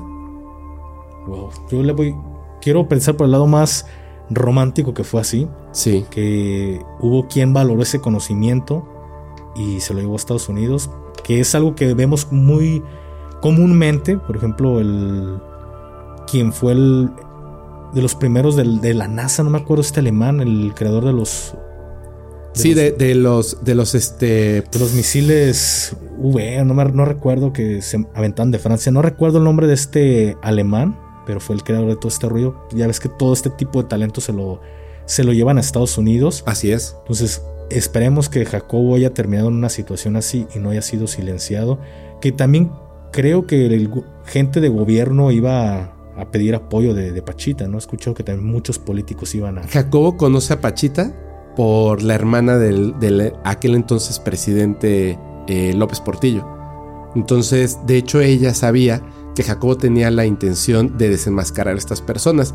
Ella conocía a Pachita y un día le dice a Jacobo, La, la hermana del presidente de la república, le dice: oye, Jacobo, vente así como que al brunch aquí a, a Los Pinos. Y ahí en Los Pinos dicen que hay una como un jardín eh, pero interior, es como un atrio, y le dice: vamos a desayunar aquí, ¿no? Como el almuerzo, el cafecito y todo, ¿no? Entonces Jacobo llega, se sienta con ella y le dice: te voy a presentar a una persona que te va a encantar. Era Pachita, él no sabía, ¿no? Y le dice: ok. Y en ese momento ve a doña Bárbara Guerrero, que viene caminando, una mujer diminuta porque era muy bajita, eh, rellenita, mayor, con siempre esta cara como dulce, pero como con el ceño fruncido, así como me recuerda como a la nana que tenía un primo, y venía caminando y dice que pasó algo extraordinario. Las aves del lugar, de este lugar como jardín interior, que estaban pues relajadas, conforme ella venía caminando, era como si cantaran todas, pero era tan fuerte que si hablabas ya no se escuchaba tu voz. Era como si las aves le estuvieran dando la bienvenida a Pachita. Y esa fue la primera vez que él dijo, qué extraño, ¿no? Pero yo soy una persona de ciencia, tengo que estudiar esto. Llegó, cuando se sentó, mucho gusto, él no escuchó nada. En el momento en el que se sienta Pachita, todas las aves empiezan otra vez a calmarse. Y entonces comienza a platicar con ella. Llega con su esposa, él le propone a Pachita, le dice, ¿me permites ir a estudiar lo que tú haces? Pero así, de primera mano, le dice, claro, mi dulce niño, adelante, ahí es tu casa. Y dice, bueno, voy a ir quince días. Sí, adelante, tú te puedes quedar ahí en mi casa, puedes estudiar lo que quieras porque mi amiga me dice que tú eres una persona de confianza. Perfecto. Se va a su casa, está haciendo la maleta y le dice muy emocionado a su esposa, me voy a ir quince días porque hoy conocí a Pachita y voy a desenmascarar a todos los chamanes. En quince días nos vemos. Hace su maleta, no regresó en meses porque lo que vio ahí le cambió la vida. La primera vez que él tuvo las manos dentro del cuerpo de una persona, dice que fue tan impresionante que sacó las manos, o sea, estaban dentro del cuerpo de una persona. Se sentó, vio cómo terminaron de operar a la persona, Pachita, y le dijo, necesito pensar. Se salió y se fue. Vio un restaurante, entró, se acercó a la mesera y le dijo, ¿necesita algo? Y le dijo, tráeme un café, por favor, porque él estaba en sus pensamientos. Y le dijo, ¿quiere que le hable a la policía? ¿Por qué? Señor, ¿está usted bien? Estaba abatido de la sangre, wow, de la persona donde había metido las manos. Y dice, esto no puede ser falso, esto es real. Y empieza a estudiarlo. Y es magnífico. Tienes mi cabeza en este momento. Wow, me encanta todo este tema de, de lo que no comprendemos. Uf, es impresionante. Uf, de verdad, voy a leerlo. Voy a leer todo lo que haya hecho Jacobo. Es, es algo que ya me, me llenó mucho de curiosidad en este momento. Y tienes una forma muy buena para relatar las historias. No, hombre, es que me encantan. Sí, se ve. Me se encanta. Ve que te encanta todo este tema. Y me gustaría preguntarte, por ahí los invito a que pasen a ver el, el podcast con, con acá con mi, mi hermano. No les voy a contar Gracias, qué fue ¿verdad? Lo que hablamos, para que vean y lo vean. Pero ya te platiqué un poco más cosas que no había platicado anteriormente en ningún lugar, o que la escapaba, porque de por sí la primera vez que traje a, a una medium, ajá, eres así como que, ah, ya vas a empezar con cosas, gente escéptica, ¿no? Fíjate que ahorita que estamos hablando, está, yo te quería preguntar a ti, ¿crees que cuando uno escucha ciertas voces, que, que, que sea? No, no sé cómo formularte esto, porque es algo que me pasa. Hay ocasiones que yo escucho voces en mi cabeza, uh-huh, y van a decir esquizofrenia. Claro. Pero a veces me da las respuestas, ajá, que estoy necesitando en ese momento. Uh-huh. En una ocasión traía un problema con mi camioneta, no me encontraban la, la solución, y yo estaba con que, pues, ¿a quién le hablo? ¿A quién le hablo? Hace unos dos años, por ahí tuve una situación con un, con un carro, en un Bora, y conocí un auto eléctrico. Yo ocupaba un auto eléctrico y en ese momento me habían recomendado varios, ajá, y ninguno me había servido con la camioneta que tengo ahorita. Y un día estaba dormido, justamente en este lugar cuando vivíamos aquí, y escucho una voz dormido que me dice, marca a I E A, así se llama ese lugar. Y marca a I E A, marca a I E A. Eh, tenía dos años, hermano, que eso había pasado, ya no me acordaba. Abrí los ojos en la madrugada y dije, wow, no lo recordaba. Mañana temprano voy a marcar. Temprano marqué, fue una solución que me le dieron a la camioneta. He tenido va- varias ocasiones que dormido, esto me pasa cuando estoy dormido, me dan las respuestas a las cosas, o me presionan porque haga, haga algo. Por ejemplo, un gato, compra un gato, ocupas un gato, ocupas un gato, pues el gato llegó. Entonces, ¿a qué crees que se deba? La conexión con esta llamada la latiz, la que decía Jacobo Grinberg. Eh, otros le dicen de un montón de formas. A mí me gusta llamarle la fuente. Pero ese, ese tejido de la realidad que es donde conviven seres que no necesariamente son humanos o fueron humanos, seres, ahí lo, lo dejo nada más a, eh, de esa manera, conciencias, inteligencia, la materia prima de la realidad, todo eso, donde no hay un tiempo, no hay un pasado, no hay un presente, no hay un futuro, es como el, pues la fuente de todo lo que, lo que podemos reconocer y más. La manera más rápida de acceder o la manera correcta de acceder a ese, a ese lugar, a esa información donde conviven todas estas entidades, fantasmas y más, es a través del estado alfa. El estado alfa es exactamente el momento donde ya no estás despierto, pero todavía no te duermes. ¿Me entiendes?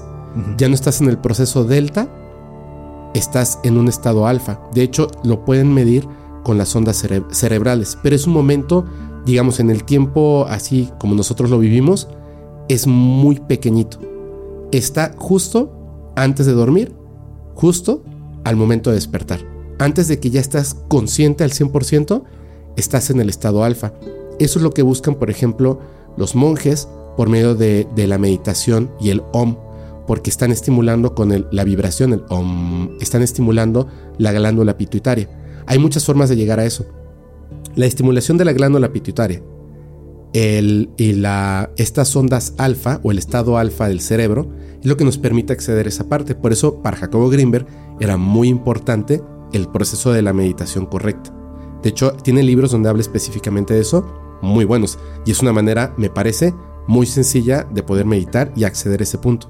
Cuando estás dormido, quizá tú no te das cuenta, pero tu cerebro accede a ese eh, estado alfa y obtienes la respuesta a las preguntas de lo que necesitas, así como Pachita obtenía pulmones u órganos que en ese momento necesitaba, ¿me entiendes?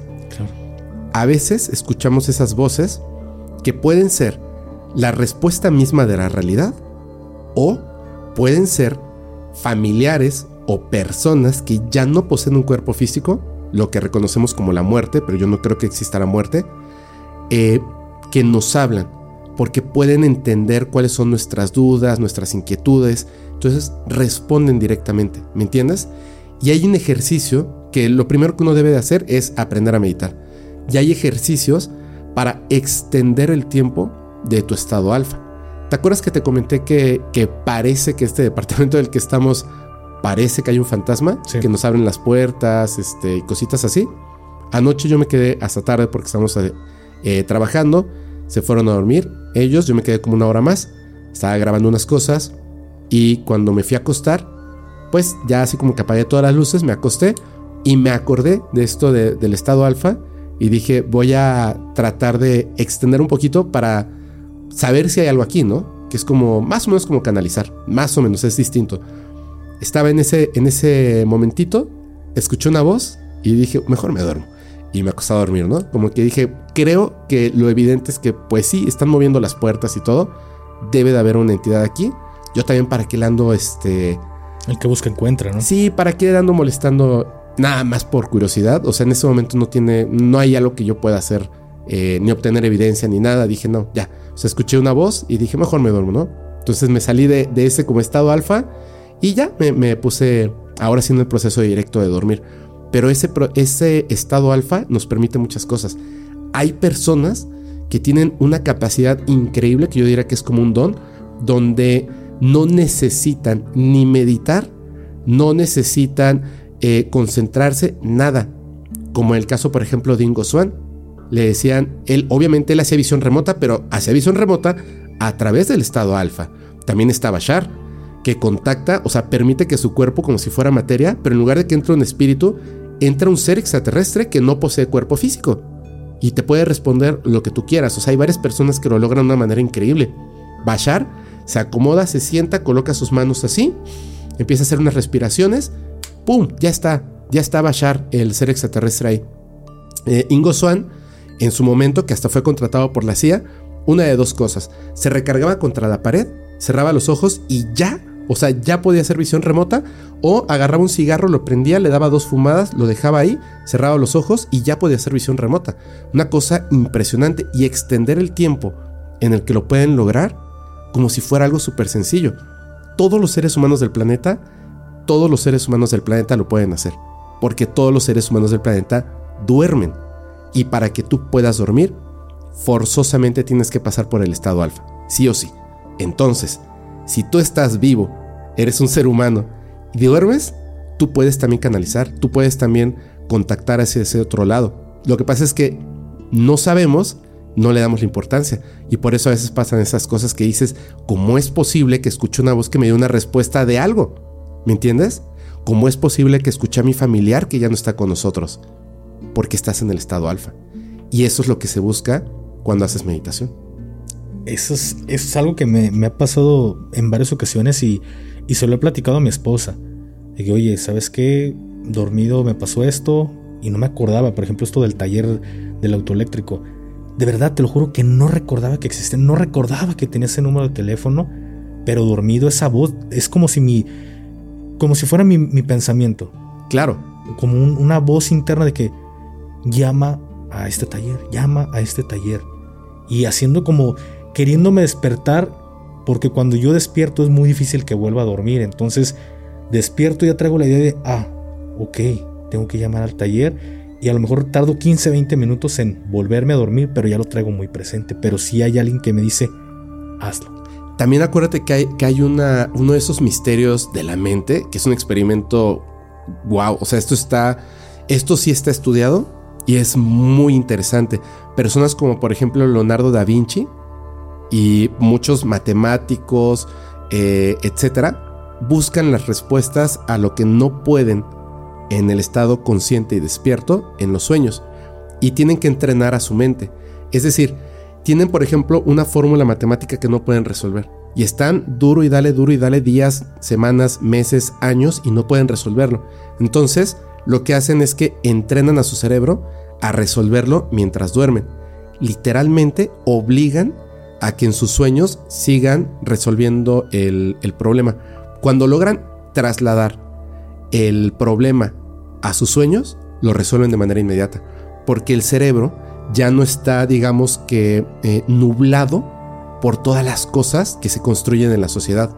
Ya no te importa lo que va a salir en la televisión, ya no te importa si tienes que pagar la renta, no importa nada. Está tu mente absolutamente limpia y encuentras la respuesta a todo, está ahí.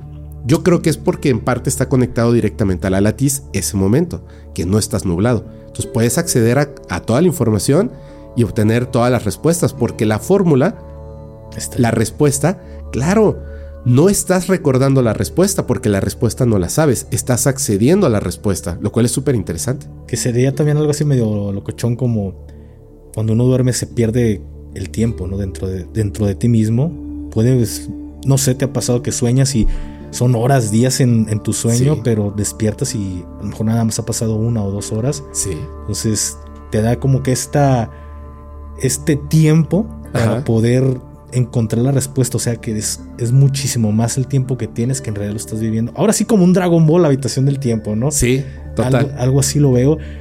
A mí algo que, que literal este podcast me ha, me ha encantado mucho y lo estoy viendo como, como al maestro, estarle preguntando a alguien que tiene no, mucho no, conocimiento no, en este tema. ¿Conoces algo de, un, de las almas viejas? Sí. Yo en algún momento me, me es, es, siento que no encajo en, en, en, en mis tiempos, en, uh-huh. en mis fechas de nacimiento. Te, te explico. Yo hay gustos que tengo que no concuerdan con, con mi edad. Por ejemplo, a mí me encanta muchísimo el tema, me encanta muchísimo Pedro Infante. Desde que me acuerdo, desde que era un niño de preescolar, adoro la, el tema de la Segunda Guerra Mundial. ¡Wow! Y era un niño de preescolar, imagínate, un niño de que va en, de cuatro o cinco años, que se la pasa viendo documentales de la Segunda Guerra Mundial. Desde los cuatro o cinco años. Entonces, hasta mi abuelita me decía, hijo, yo no sé por qué te gusta Pedro Infante si ni de tus tiempos es. Y yo, pues, muchas veces me lo ha dicho. Y la gente puede decir, bueno, es que a lo mejor tu papá escuchaba a Pedro Infante, o tu mamá, o gente cercana. No, literal, a nadie le gusta. Na, gente de, de mi alrededor, a nadie le gusta Pedro Infante. Pero era, era un niño de cuatro o cinco años que disfrutaba ver todas las películas de Pedro Infante. Y ahí es donde entra esta voz que nunca lo he dicho, desde las pocas veces, o que, no me, que yo me acuerde, de que tengo esta voz que de repente me dice, es que tú estuviste en un lugar, tú estuviste en la Segunda Guerra Mundial, tú estuviste ahí, por eso te gusta todo el tema específicamente de la Segunda Guerra Mundial. Claro. Te conozco la Corea, te conozco Vietnam, te, pero así como porque me gusta la temática militar, pero el tema de la Segunda Guerra Mundial es algo que me apasiona. Sí. ¿A qué se debe esto, hermano? Pues mira, hay un montón de teorías. Hay algunas que son, o sea, por decirlo así, hay una comprobación, no científica por supuesto, pero sí de los hechos. Está esta historia súper famosa de, por ejemplo, de esta mujer que tenía así la necesidad, pero muy fuerte, de la cultura egipcia. Y descubre cosas que los arqueólogos no sabían porque ella recordaba haber estado ahí. Y además era una historia de amor. Ella estaba enamorada de, de un sacerdote egipcio, pero ella era como el, el amor este, prohibido. Ajá, prohibido. La Julieta, ¿no? Y al final lo que, lo que se dice es lo que... Por eso es lo que yo creo. Uno no muere porque uno no es esto. Es decir, que, que en una frase se resume muy bien. Tú no eres un cuerpo que posee además un espíritu. Tú eres un espíritu que en este momento posee un cuerpo. Por ejemplo, tú tienes eh, tu motocicleta. Tú no eres la motocicleta. Tú eres una persona que posee en este momento una motocicleta. El día de mañana va a dejar esa motocicleta y se va a comprar otra motocicleta, un automóvil, etcétera. Pero tú, que eres la persona que posee estas cosas materiales, nunca dejas de ser tú, ¿cierto? Cierto. Si la, si la motocicleta la destruimos, tú... Claro que no. No, por supuesto que no. Y si la primer motocicleta que tuviste, la aprendiste a manejar, la utilizabas, la usabas, etcétera. La quinceava motocicleta que tienes, desde el momento en el que te la dan, otras motocicletas dirían: ¿cómo es que ya sabes hacer tantas cosas? Eres un alma vieja. No, es que es la quinceava motocicleta que tienes. Ya sabes manejarla, ya tienes afinidad hacia estas cosas. ¿Me entiendes? Sí, sí. Pero para las motocicletas es un alma vieja la motocicleta. Cada vez que retornamos, hay cosas que se quedan en el espíritu, el que no puede morir porque es eterno, porque es energía, no puede deshacerse. Esa energía, aunque parezca que no es así, pero en tecnología ya estamos investigando y ya estamos logrando dejar información en la energía, no en algo físico, lo cual es súper interesante. Esa energía posee memorias, al igual que tu código genético. En algo que no es palpable. Exactamente. Tu código genético y tu energía, tu espíritu, poseen memorias, aprendizajes. No es que sepas hablar entonces cualquier idioma, aunque en algunas ocasiones sí pasa, sino que posee como ciertas cosas a las cuales tú te apasionaste. ¿Me entiendes? O que viviste algo tan significativo como esta mujer, un romance prohibido en el Egipto antiguo, que pasó de vida a vida hasta esta vida. Por supuesto, el evento de la Segunda Guerra Mundial definitivamente marcó a los espíritus de aquella época. Y hay espíritus en otras épocas que dicen: porque siento una afinidad hacia esa época en específico, ¿me entiendes? Porque ya viviste en esa época, ya estuviste ahí, algo muy fuerte te marcó y seguramente cuando estabas en ese momento ahí decías: oye, ¿por qué tengo una afinidad hacia estas cosas? Porque ya estuviste ahí. De hecho, piénsalo, piensa en esto que es muy interesante.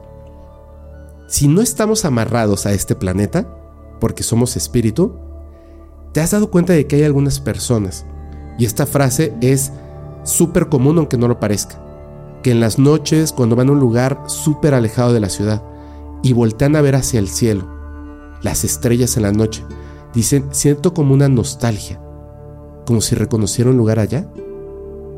Como si supiéramos que en algún momento existimos, no solamente en este planeta. Como si nuestro espíritu no tuviera un visado. Tú eres humano. No, no eres ni terrestre. Este cuerpo es terrestre, este cuerpo es humano, este cuerpo es mexicano. Hoy.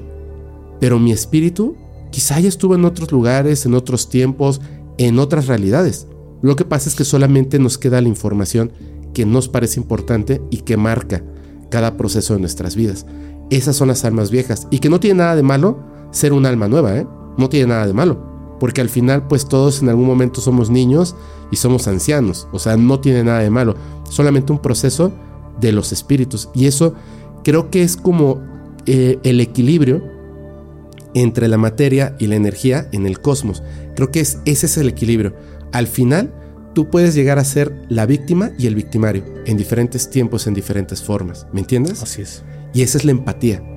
La empatía surge porque en algún momento no solamente es ponte en los zapatos de la otra persona, definitivamente en algún momento estuviste en los zapatos de la otra persona. Definitivamente en algún momento lo que hoy compone tu brazo fue materia de una estrella. ¿Me entiendes? Claro. Eso es lo que es interesante. Hay un equilibrio porque todos somos el todo y todos hemos estado en todos, lo cual es súper interesante. Imagínate un niño con esta, esta un niño de cinco años con esta duda. ¿Cómo se lo explicas a tus papás? Y ahorita te lo Uf, explico a ti. Claro. Oye, escucho una voz. Oye, yo siento que no estuve aquí o que he estado en algún otro lugar. Oye, mamá, ¿por qué me gusta mucho este tema? ¿Cómo un niño de cinco años le, le pregunta a sus padres esto? Y vas creciendo y temes preguntarlo porque temes que te vean como alguien que está loco. Y alguien que en este momento, a la edad que tengo, de repente no es como que, ay, güey, estoy platicando con estas voces, ¿no? No es... No pasa siempre, pero cuando pasa, me dan la respuesta a lo que estoy buscando. Claro. Y el hecho de tenerte aquí, poderte preguntar y que me puedas explicar, al menos a mí me, me, me, llenas, con, me llenas de una paz, porque creo en lo que tú me estás diciendo.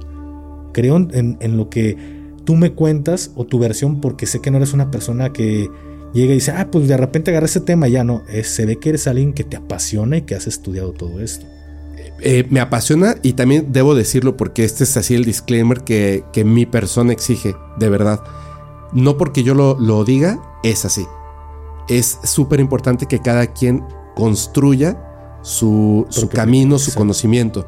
Es decir, a mí me parece que en las cosas que he leído, investigado, las personas que he entrevistado, lo que he conocido, me parece que esa es la realidad que encaja en mi forma de ver la vida. Me parece que eso explica las, eh, este video famosísimo que acaba de ser famoso en redes sociales de un niño que apenas si sabe hablar y está llorando desconsoladamente porque está recordando a su familia cuando se quemaron y la mamá le está tratando de decir no, es un sueño. Le dice no, mi papá tal, mi mamá tal, mi hijo tal. O sea, ese niño ya vivió otra vida y lo está recordando en ese momento. eh, una amiga de aquí de Guadalajara me habla y me dice, hombre, es que estoy jugando con mi sobrinita, está chiquitita, tiene dos años, apenas si sabe hablar, y de repente me empieza a preguntar por su mamá y su papá. Le digo, no, pues están aquí. No, mi mamá tal, mi papá tal, y tiene las memorias de toda una vida, toda una vida. ¿Cómo te va a mentir una niña de dos años? ¿Cómo te va a mentir un niño de dos años y medio? No te están mintiendo, están recordando algo que tienen fresco. Como tú dices, ahora ya de adulto ya lo hablas así abiertamente. A mí me cuadra eso. Pero lo importante no es que, que a lo mejor qué bueno, qué bueno, me da gusto que alguien diga, ¿sabes qué? Me cuadra lo que tú estás diciendo, me parece que eso es lo correcto. Pero definitivamente van a haber personas que digan, no, no es por ahí, es de esta manera. Y puede ser que tengan la razón y yo esté mal. Claro. Eso es lo bueno, porque por ejemplo yo te escucho y como te digo, yo te creo. Pero ahora, a como yo soy, mi, mi estilo, mi forma de ser es, te creo, pero en este momento voy a dejar de creerte. Claro. Tengo que empezar a dudar de todo lo que me estás diciendo. Exacto. Para empezar a documentarme. Y es como yo le he dicho a mi esposa, si algo te queda una duda, sigue investigando y una cosa te lleva a otra y te lleva a otra. Entonces, creo todo lo que me estás diciendo, pero tengo que dudar y documentarme y saber de dónde estás sacando tú esta información. Y a lo mejor ahí me puede llevar a un lugar que a ti no te ha llevado en ese momento. Claro, claro. De hecho, eso es bien importante. Por ejemplo, es una de las cosas que, que se me hacen así, digo, ¡ay! Es, pasa siempre en la política y no nos damos cuenta. Sale un candidato y dice, no, a mí mucha gente me ha dicho, eso que tú haces para lograr que la economía mejore, eres el mejor para hacerlo. Espérate, espérate, espérate, voy a dudar de todo lo que acabas de decir. ¿Qué cosa de economía? ¿Quién te dijo eso? ¿Cuándo te lo dijo? ¿Qué este, función tiene la persona como para que le creamos en lo que está diciendo acerca de tu persona? ¿Me entiendes? O sea, aseguran cosas y las aceptamos como creencia. No, hay que dudar de todo. Hay que dudar del Fepo, hay que dudar del GAFE, hay que dudar de todos. Definitivamente, dudar no es negar. Así es. Dudar te permite afirmar y reafirmar tus convicciones propias, pero porque generas un, una base sólida. No estás caminando entre las nubes. Empiezas a tener conocimiento de ciertas cosas. De verdad, o sea, el tema, por ejemplo, regresando, lo de Pachita, lo de Grinberg, lo de Fidencio, lo de Doña Petra, lo de Don Juan Matus, etcétera, son nombres. Pero si empiezas a leer todos estos libros, documentales, historias que implican a cineastas, implican a grandes pensadores, implican a escritores, implican a chamanes, implican a personas de ciencia, todos los estudios, todo lo que se ha escrito de ellos, todo lo que se ha investigado y personas que están vivas el día de hoy que puedes ir a visitar, te va a volar la cabeza, porque vas a descubrir que la realidad no es lo que te han enseñado. Es eso y muchísimo más.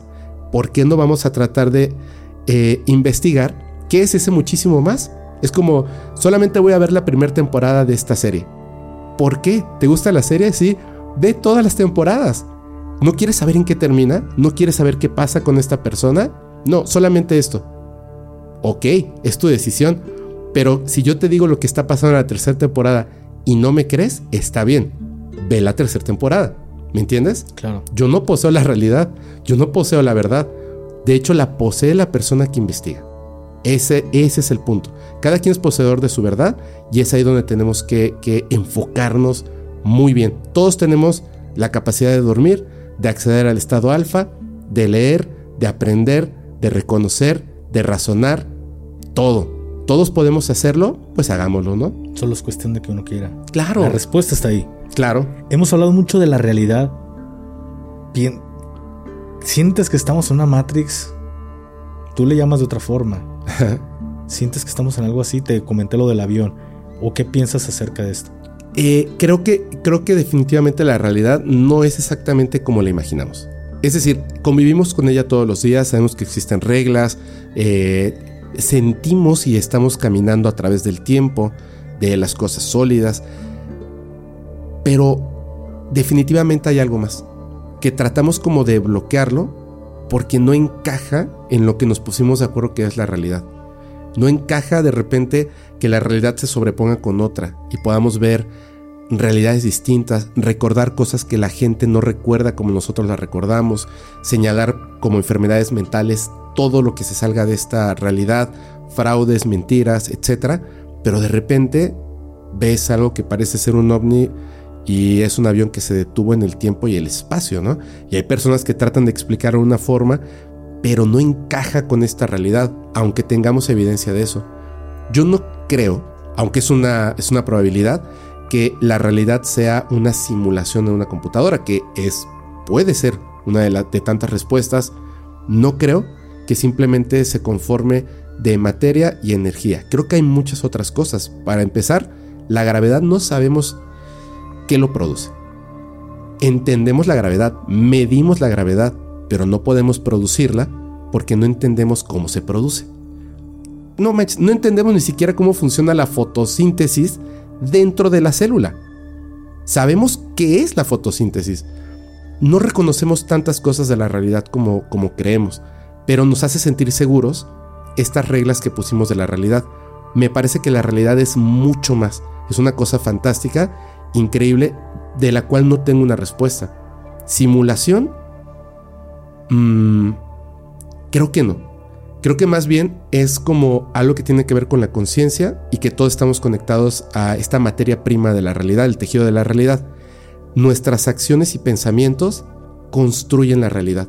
Es como si fuéramos nosotros el gran arquitecto, Dios, y vamos construyendo estas cosas y creamos reglas que nos pueden entregar cosas increíbles o no. Por ejemplo, hablamos del riesgo, ¿cierto? Claro. Hablamos de desprendernos de las cosas materiales como el dinero, estar en un trabajo para seguir tu pasión. Son reglas que pusimos que digamos que no cuadran en el mundo material, pero sí en el espiritual. Y sabemos que funcionan y podemos ponerlas a prueba y funcionan, verdaderamente funcionan, te retornan algo. Ahora la cuestión es esta, ¿es una regla no escrita o es que tu, tu, tu conciencia le exige de una manera sana a la fuente, a la latiz, a la matrix, como le quieran decir, qué es la realidad para ti y construye esa realidad para ti? Yo creo que es eso. Porque fíjate, ahorita que, que te pregunto esto, ya te comenté, creo que fue antier, ayer o antier, el día que nos vimos, antier, ¿verdad? Ajá, antier. Este, sobre lo del tema de, del avión, que justamente aquí está mi hermano.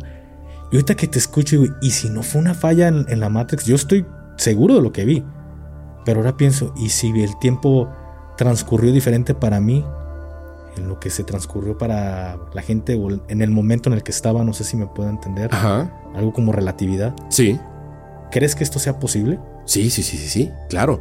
De hecho, eh, al hacer observaciones de, en el espacio, están agujeros negros, claro, las este, estas, ay, ¿cómo se llaman? Las ondas eh, que son como, como ondas de agua, pero que son a través de la gravedad, que se generan en la explosión, digamos, de una estrella, etcétera, cuando está la muerte de una estrella, el nacimiento.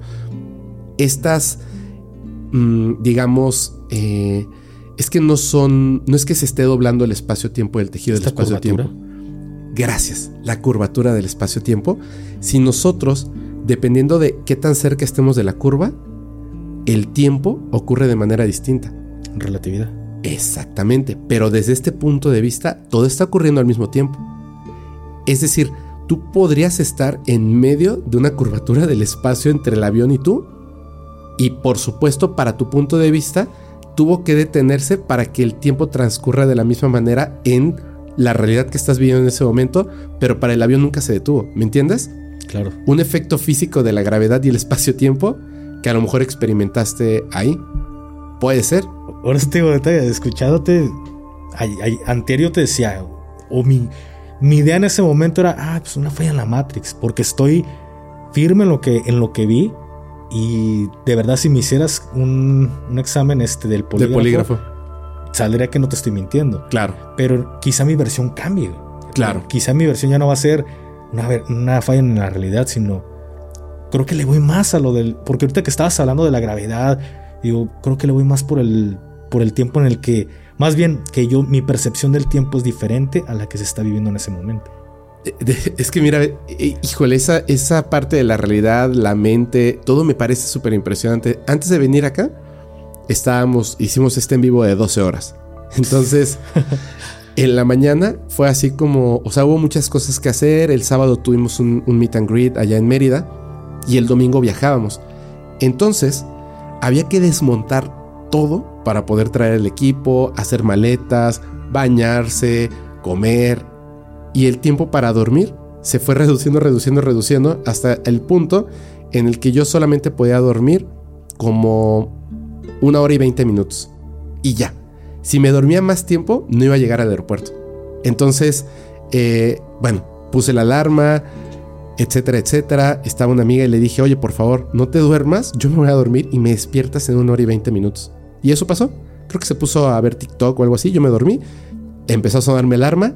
No me desperté. Llegó, me, me movió y me dijo, hey, despiértate, ya te tienes que ir. Entonces agarré mi teléfono y vi y le dije, ah, sí, tengo veinte minutos más. Puse veinte minutos más en la alarma. veinte minutos. Bajé el teléfono, me acosté.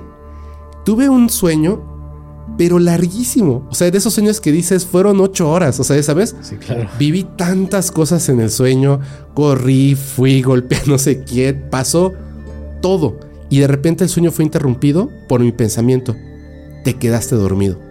¡Pum! Me desperté un minuto antes de que sonara la alarma. O sea, en diecinueve minutos soñé ocho horas. Y esa es la relatividad. Digo, aquí es un sueño, ¿no?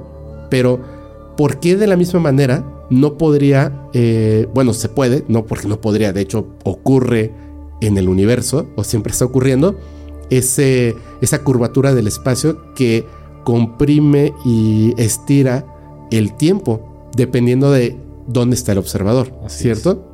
Es. Yo creo que eso pudo haber pasado y creo que eso además explicaría muchas cosas paranormales de las que la gente habla, hasta el ver un fantasma. Que dice, es que era como de la época de, híjole, no sé, de, de Benito Juárez, ¿no? Y lo vi ahí en Palacio Nacional y había como unas personas vestidas. Y si posiblemente no eran fantasmas. Claro.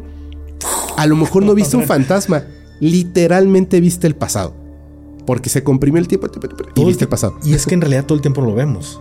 Además. Si volteas a ver el cielo. Además. Estamos viendo el pasado. Así es. Entonces, ¿por qué no vivirlo aquí en la Tierra? Porque no podría existir, como, como bien lo decimos, el espacio, el, el, el tiempo relativo, la gravedad. ¿Por qué si tenemos todo eso aquí no, no es posible que no podamos ver el pasado? Quizá en algún fallo, ¿no? Okay. Fíjate, eh, a lo mejor aquí, este, si ya no se necesita como una persona más que, que, que sepa muy bien de física, que sepa muy bien de la teoría de la relatividad, este, teorías cuánticas, etcétera, ¿no? Para que pueda como darnos así luz, ahora sí bien de esto. Pero hay una cosa que, que lleva meses dándome vueltas en la cabeza. ¿Tú conoces al doctor Stephen Greer? Stephen Greer, no. ¿De, ¿Alguna escuchaste del Disclosure Project? No. Fue en el dos mil uno. No, no. Bueno, esta persona es el mmm, investigador, divulgador y científico, porque aparte es médico, etcétera, más importante del planeta de cualquier nacionalidad referente al fenómeno no humano. Entonces, él hizo hace poco, hace unos meses, hizo eh, algo que se llama el Disclosure Project dos punto cero, donde hablan un montón de cosas, porque hay una necesidad, hay un tema de así grave, peligroso, importante. Dice que este gobierno oculto, que principalmente está en Estados Unidos, pero no es que sea de Estados Unidos, digo, que los dirigentes tengan la nacionalidad norteamericana, da igual. O sea, dice, aquí se están tomando dinero de todos lados, principalmente de Estados Unidos, porque tienen esta, eh, lo que hacen es ingeniería inversa de muchas de estas naves, han construido otras naves, han construido hasta androides que tú los ves y los puedes diseccionar y tienen sangre y todo, y son como los aliens grises, pero son construidos en el planeta Tierra. Entre un montón de cosas y además cientos de personas con todas las credenciales donde dicen, sí, yo trabajé en recuperación de cuerpos alienígenas, eh, como lo de David Grush, pero sí, en potencia. O sea, en potencia, y lleva cuatro o cinco documentales, están todos en, en esta plataforma azul que parece una sonrisita. Es impresionante, el doctor Stephen Greer. En este Disclosure Project dos punto cero, que puso a toda su gente así de, es demasiado importante que esto se sepa, demasiado importante. Extrañamente después apareció lo de eh, David Grush y este Freiburg y Ryan Graves, etcétera, etcétera, ah, etcétera. Mm.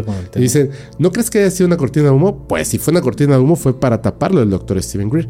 ¿Por qué dice? Fíjate, la realidad, por eso es que ocurren tantos fenómenos paranormales y, y bla, bla, bla, bla. El tejido de la realidad es sumamente sensible, sumamente frágil.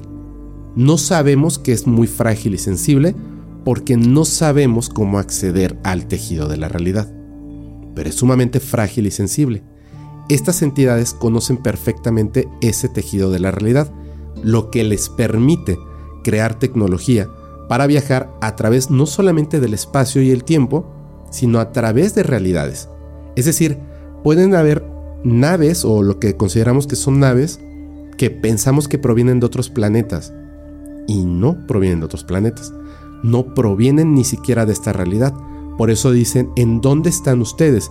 No, pues estamos aquí en Venus. Imposible, en Venus no hay vida. No, en el Venus que tú ves no hay vida. En el Venus de mi realidad hay vida y yo provengo de ese Venus. Es una cosa bien rara. Multiversos. Multiversos, porque conocen el tejido de la realidad. ¿Cuál es el tema? Eh, lo que han estado intentando hacer no solamente es replicar con eh, materiales que podemos conseguir en la Tierra estas naves, estos vehículos, porque no solamente son vehículos, es tecnología y punto. Están tratando de replicar, bueno, tratando no, ya lograron, ya lo lograron, eh, esta tecnología extraterrestre, convertirla en armamento. El problema es este. Llegan cuando fue esta masivo que habían tantos este, avistamientos y videos hace, desde hace un par de años, que se acrecentó demasiado, que la gente pensaba que era por el tema de la pandemia, bla, bla, bla, bla. Bueno, es porque estos científicos trabajando ahí de manera oculta, en estas bases ocultas, bla, bla, bla, bla, con el presupuesto negro, lograron algo que para la humanidad es así como que wow, pero para estas entidades es como que wow. Crearon un, como una, pero no es exactamente que detone. Crearon un que puede desgarrar el tejido de la realidad. El tema es este.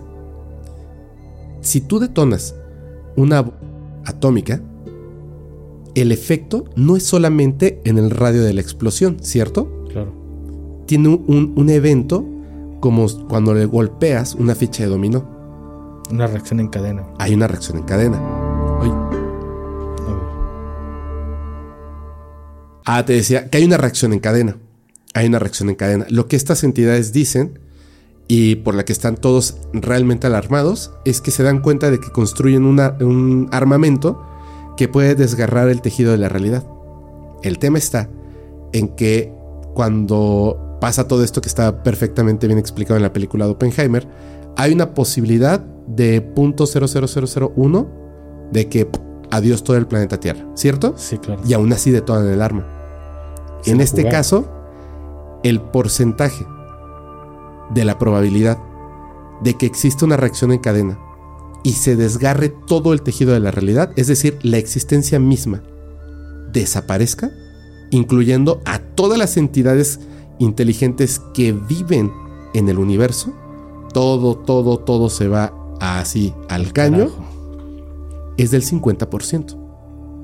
Y conociendo a los seres humanos, si ya tienen el arma, la van a utilizar.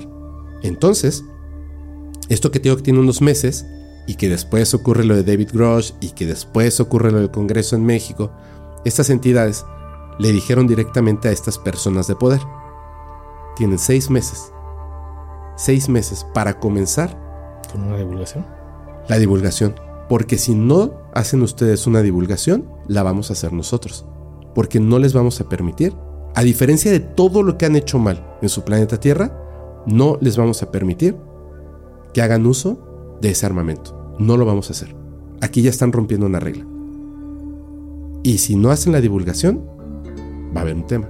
Por eso, desde antes de que pasara esto, muchas personas eh, estaban hablando desde uh, en Argentina, desde hace muchísimo tiempo, con Javier Solari Paravicini y otras personas. O sea, desde hace muchísimo tiempo se habla de que en el dos mil veintisiete, a más tardar los primeros dos meses del dos mil veintiocho, y si se adelantan las cosas, finales los últimos dos meses del dos mil veintiséis, pero eh, todo es como que marca el dos mil veintisiete, la apertura de conciencia.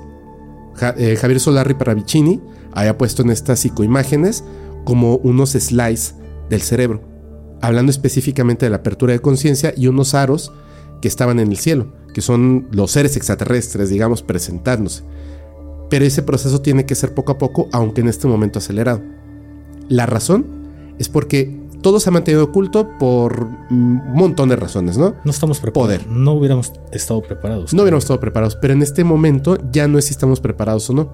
Ya no se trata de eso. Se trata de que crearon un arma tremendamente peligrosa que puede destruir la realidad misma, lo que sea que eso signifique. Entonces dicen, ¿sabes qué? No, ahí sí ya, ya jugaste demasiado con fuego y no lo vamos a permitir.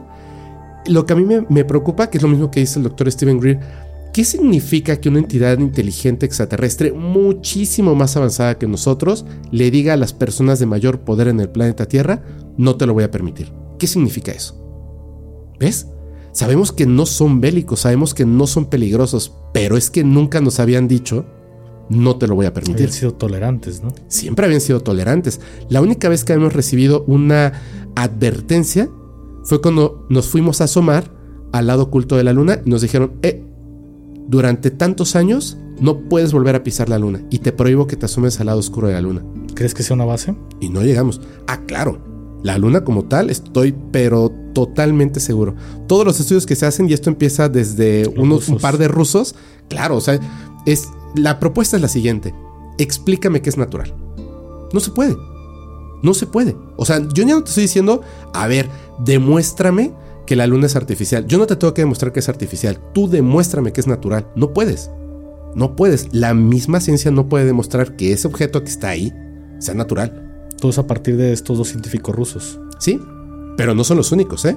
De ahí muchísimo. Se han ido más investigaciones, claro, como metálicos, después de un impacto de algún este asteroide o algo que vibra como si por horas. Cuando, cuando estaban, este, ya vamos de regreso a la Tierra, el módulo lunar, no el del Apolo, el Apolo trece, sino creo que fue el del dieciocho, sí, si no me equivoco fue el dieciocho, dejan caer, pero además propulsado para que golpeara súper fuerte la superficie de la luna, y previamente habían puesto unos eh, como sonares, uh-huh. Y entonces se dieron cuenta que en efecto hacía un ruido como un gong, porque es un objeto metálico, como una bola de boliche, pero no sólida. O sea, está hueca totalmente por dentro y está espolvoreada de este polvo lunar. Entonces golpea y ¡pum! Estuvo sonando durante horas. Y esas son las pruebas que hacemos del lado visible. Pero del lado oculto, digamos, eh, donde hay estas supuestas fotografías y bla, bla, bla, bla, bla, es muy extraño que siendo, tenemos más conocimiento, digamos, de la superficie de la luna que del mar, no podamos llegar otra vez, ¿sabes? Exactamente en el tiempo que estas personas, Chico Javier, Javier Solari Paravicini, informantes anónimos, informantes que entregaron sus credenciales, dijeron yo soy esta persona y trabajé en esto, y tenemos prohibido pisar la luna en los próximos veintitantos años, prohibido, y en efecto no regresamos a la luna. Es como de, ok, la si no tienen razón, ¿por qué no fuimos? La versión es que terminó la guerra, ¿no? Pero no lo creo, yo en lo personal no lo creo. La humanidad, sí o sí, como naturaleza, es como una espora de un hongo, investigar. Claro, tiene que investigar el espacio. Y si ya llegamos a la luna, ¿por qué nos detenemos de seguir yendo a la luna? No importa si ya se acabó la Guerra Fría, no importa si ya pusieron la bandera ahí, ¿por qué los, los indios, los chinos, los rusos, por qué no estamos llegando a la luna? De verdad, o sea, pusieron un no vas a pisar la luna en tanto tiempo y no la pisamos. Y ahora que ya se acabó este... Eh, esta advertencia de no puedes hacerlo, ya vamos. Por lo cual, esta parte de lo que dice el doctor Stephen Greer me preocupa. Me preocupa, me parece algo que no sé cómo tomarlo, porque tantas veces nos repiten que no son bélicos, no nos quieren hacer daño, lo entiendo. Pero ya cuando dicen no te lo voy a permitir, digo, ah, caray, ¿y qué vas a hacer si no hago lo que tú dices? ¿Me entiendes? ¿Qué va a pasar? Y es ahí donde dice el doctor Stephen Greer, miren, entre que son peras y son manzanas, y yo estoy de acuerdo con él, entre que son peras y son manzanas, necesitamos empujar a la divulgación, porque si dejamos que el gobierno de Estados Unidos vaya divulgando poco a poco, van a pasar mil ochocientos años, mil ochocientos años. Uy, ya sacamos un nuevo video.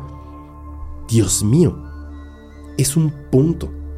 Tengo más videos yo en mi correo que me mandan gente de habla hispana de ovnis muchísimo más impresionantes que la NASA, que el Pentágono.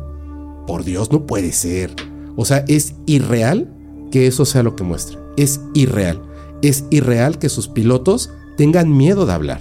Es irreal que las personas que han estado envueltas en todo esto, en la extracción de cuerpos, de naves, de tecnología, en el estudio, en todas estas cosas, no quieran hablar.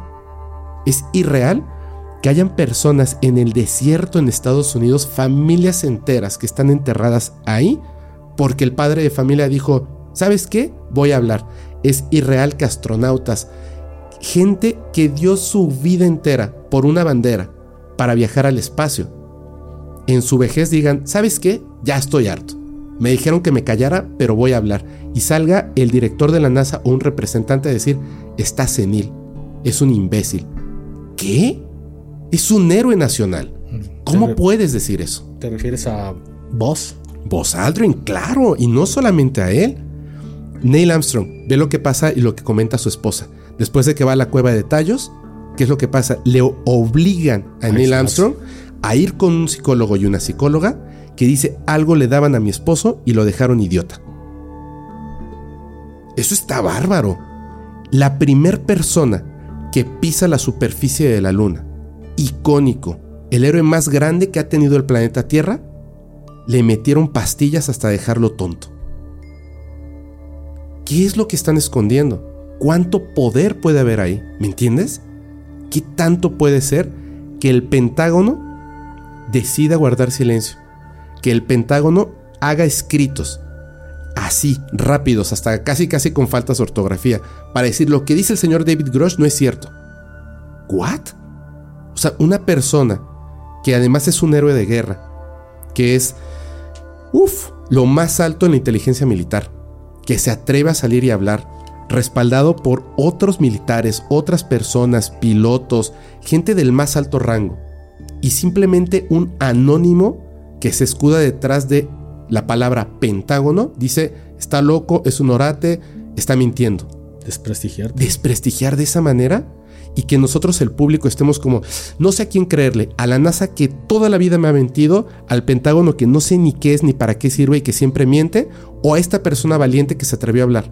Y le creemos a los y, otros. Y bajo juramento. Y bajo juramento. O sea, no hay discusión. Tenemos que ser valientes, revolucionarios, e irnos con las personas que se están atreviendo a decir estas cosas. Digo, porque la, la gente puede decir que tiene que sea bajo, bajo juramento. Él pierde oh. más, pierde más, inclusive va a la cárcel si, claro. si se demuestra lo contrario. Entonces, ¿qué ganas con mentir?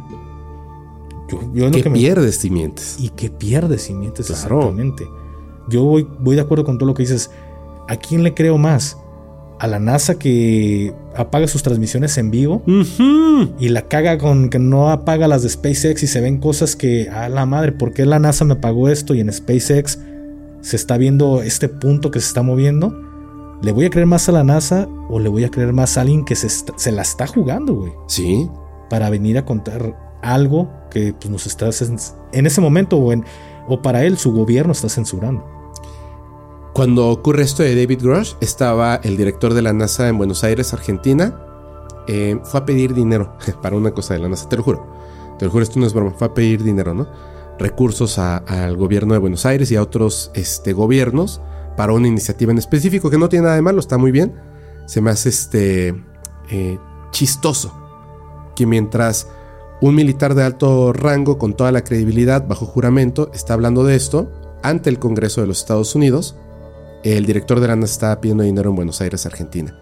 Y luego, pues obviamente cuando sale, lo primero que hacen los reporteros es: ¿qué opinas de lo que acaba de decir David Grush, eh, Ryan Graves y, y Freiburg, no?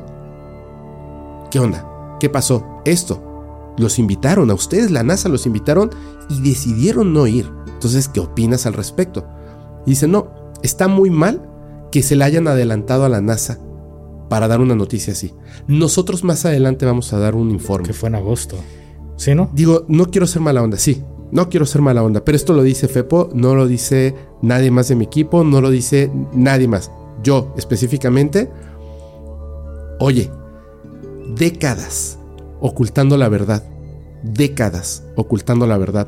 Décadas utilizando el presupuesto de la gente en Estados Unidos, del pueblo en Estados Unidos que necesita comer, que necesita educación. Décadas que nos están mintiendo. Estás yendo a otro país a pedir dinero y lo que te molesta es que alguien dijo lo que tú tenías la responsabilidad de informar desde hace décadas. Ni debieras de ser parte de la NASA ni del gobierno de Estados Unidos, y mucho menos esa persona debiera de tener Uf, el poder de representar a una de las banderas más importantes de este planeta. Porque si vamos a ser patriotas, aquí en México, en Estados Unidos o donde sea, no podemos defender que personas así estén en el poder. No puede ser.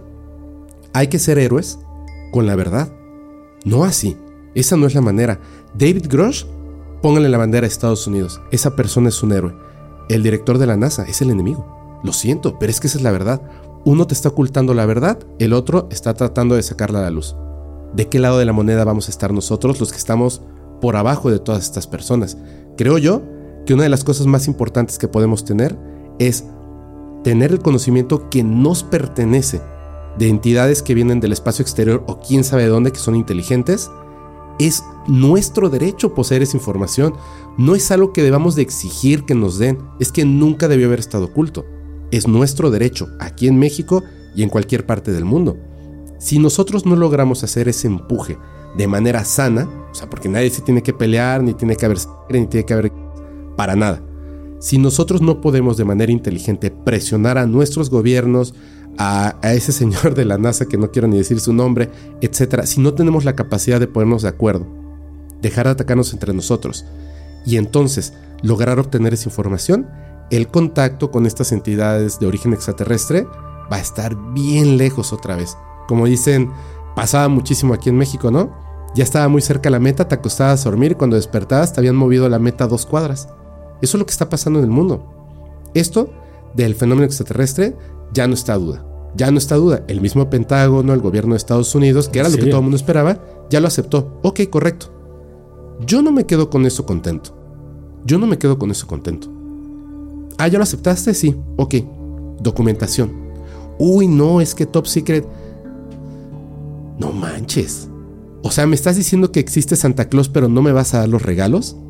Qué mala onda, ¿no? Claro. Es como así de, ¿por qué me tratas como si tuviera dos años? Neta, no. O sea, la humanidad ya está adulta, ya está joven y ya está pensante. No podemos permitir eso. Definitivamente eso ya no lo podemos permitir. ¿Pero qué crees que se deba? Es esto de no querernos mostrar esta verdad. ¿A qué crees que se deba? No creo que sea nada más el gobierno de Estados Unidos. Existe un gobierno. Ah, claro. Sabemos que hay algo, quienes mueven los hilos. ¿Por qué crees que se detienen? Yo, yo creo que hay dos cosas que son las más importantes. Uno, porque ese conocimiento les da muchísimo poder. Muchísimo, muchísimo poder. Es un poder tan grande que no estamos ni siquiera acostumbrados a entender la respuesta. Por ejemplo, este planeta en el que estamos nosotros, todos los seres humanos, a excepción de estas personas de poder, todos nos vamos a quedar aquí cuando este planeta se pudra y se muera. Porque eso es lo que estamos haciendo. Lo estamos destruyendo todo. Las aguas, el aire. Incluso estamos llenando de basura la atmósfera. No vamos a poder escapar y vamos a morir en este planeta. Definitivamente, si ellos tienen la capacidad, la información, la tecnología de estas entidades que nos visitan, ellos se pueden ir a donde quieran. La casa se está quemando y ellos se pueden mudar si quieren. Eso es una de las pequeñas cosas que te puede dar el poder, pero te puede dar muchas cosas más. Todos estamos esclavizados y ellos son los dueños de la prisión. Sus familias nunca van a tener que trabajar, van a tener todos los gozos, todos los gozos de esta realidad, solamente esas familias. Por eso van a guardar celosamente la información y no la van a entregar. Y no tiene nada que ver con la bandera de Estados Unidos, y no tiene nada que ver con el Pentágono, no tiene nada que ver con la C I A. Esas son solo palabras, son instituciones, son reglas que nosotros determinamos que así son. Como decir, necesito una visa para cruzar a Estados Unidos. Pero el planeta es de todos. Es de todos.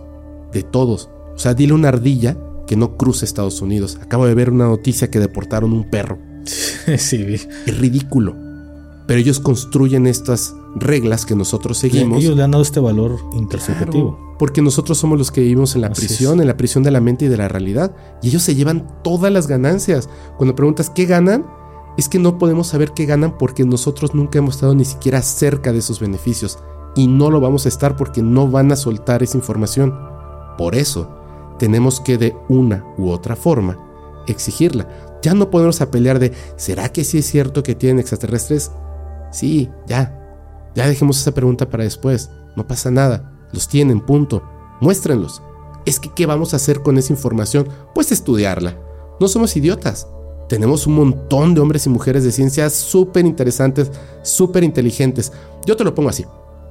¿Qué haría, por ejemplo, a la UNAM? Que se acaba de decir porque dijo, no, yo no, este, yo no puedo decir que son extraterrestres, claro. Porque tú solamente adaptaste eh, la antigüedad de la parte que te dieron, que tú ni siquiera sabes de dónde la sacaron. Correcto, muy bien. Válida. ¿A poco no le caería muy bien a una institución como la UNAM aquí en México poseer... Poseer por un tiempo y poder estudiar abiertamente, sin restricción, un cuerpo extraterrestre? Imagínate lo que harían. Son personas súper inteligentes. Son personas súper inteligentes lo que harían. ¿Qué haría el Ejército de México si tuviera en su posesión y pudiera estudiar abiertamente, con todos los ingenieros, con todas las personas que componen esta institución, una nave extraterrestre? Imagínate lo que haríamos. No solo México, todo el mundo, si abiertamente pudiéramos tener esta información. ¿Cada gobierno? Imagínate. Nos podemos acordar una cosa. Cero cosas bélicas. En unas cinco décadas no estamos llegando a la Luna ni a Marte. Uh, Viajes interestelares. Claro, claro. Y ya habríamos salvado este planeta. Ya no estaríamos así de, híjole, es que la gasolina para poder sobrevivir, y el político que dice, yo voy a tirar este, esto porque yo quiero el poder para mí. Sí, la energía del sol. Hermano, hay otras cosas.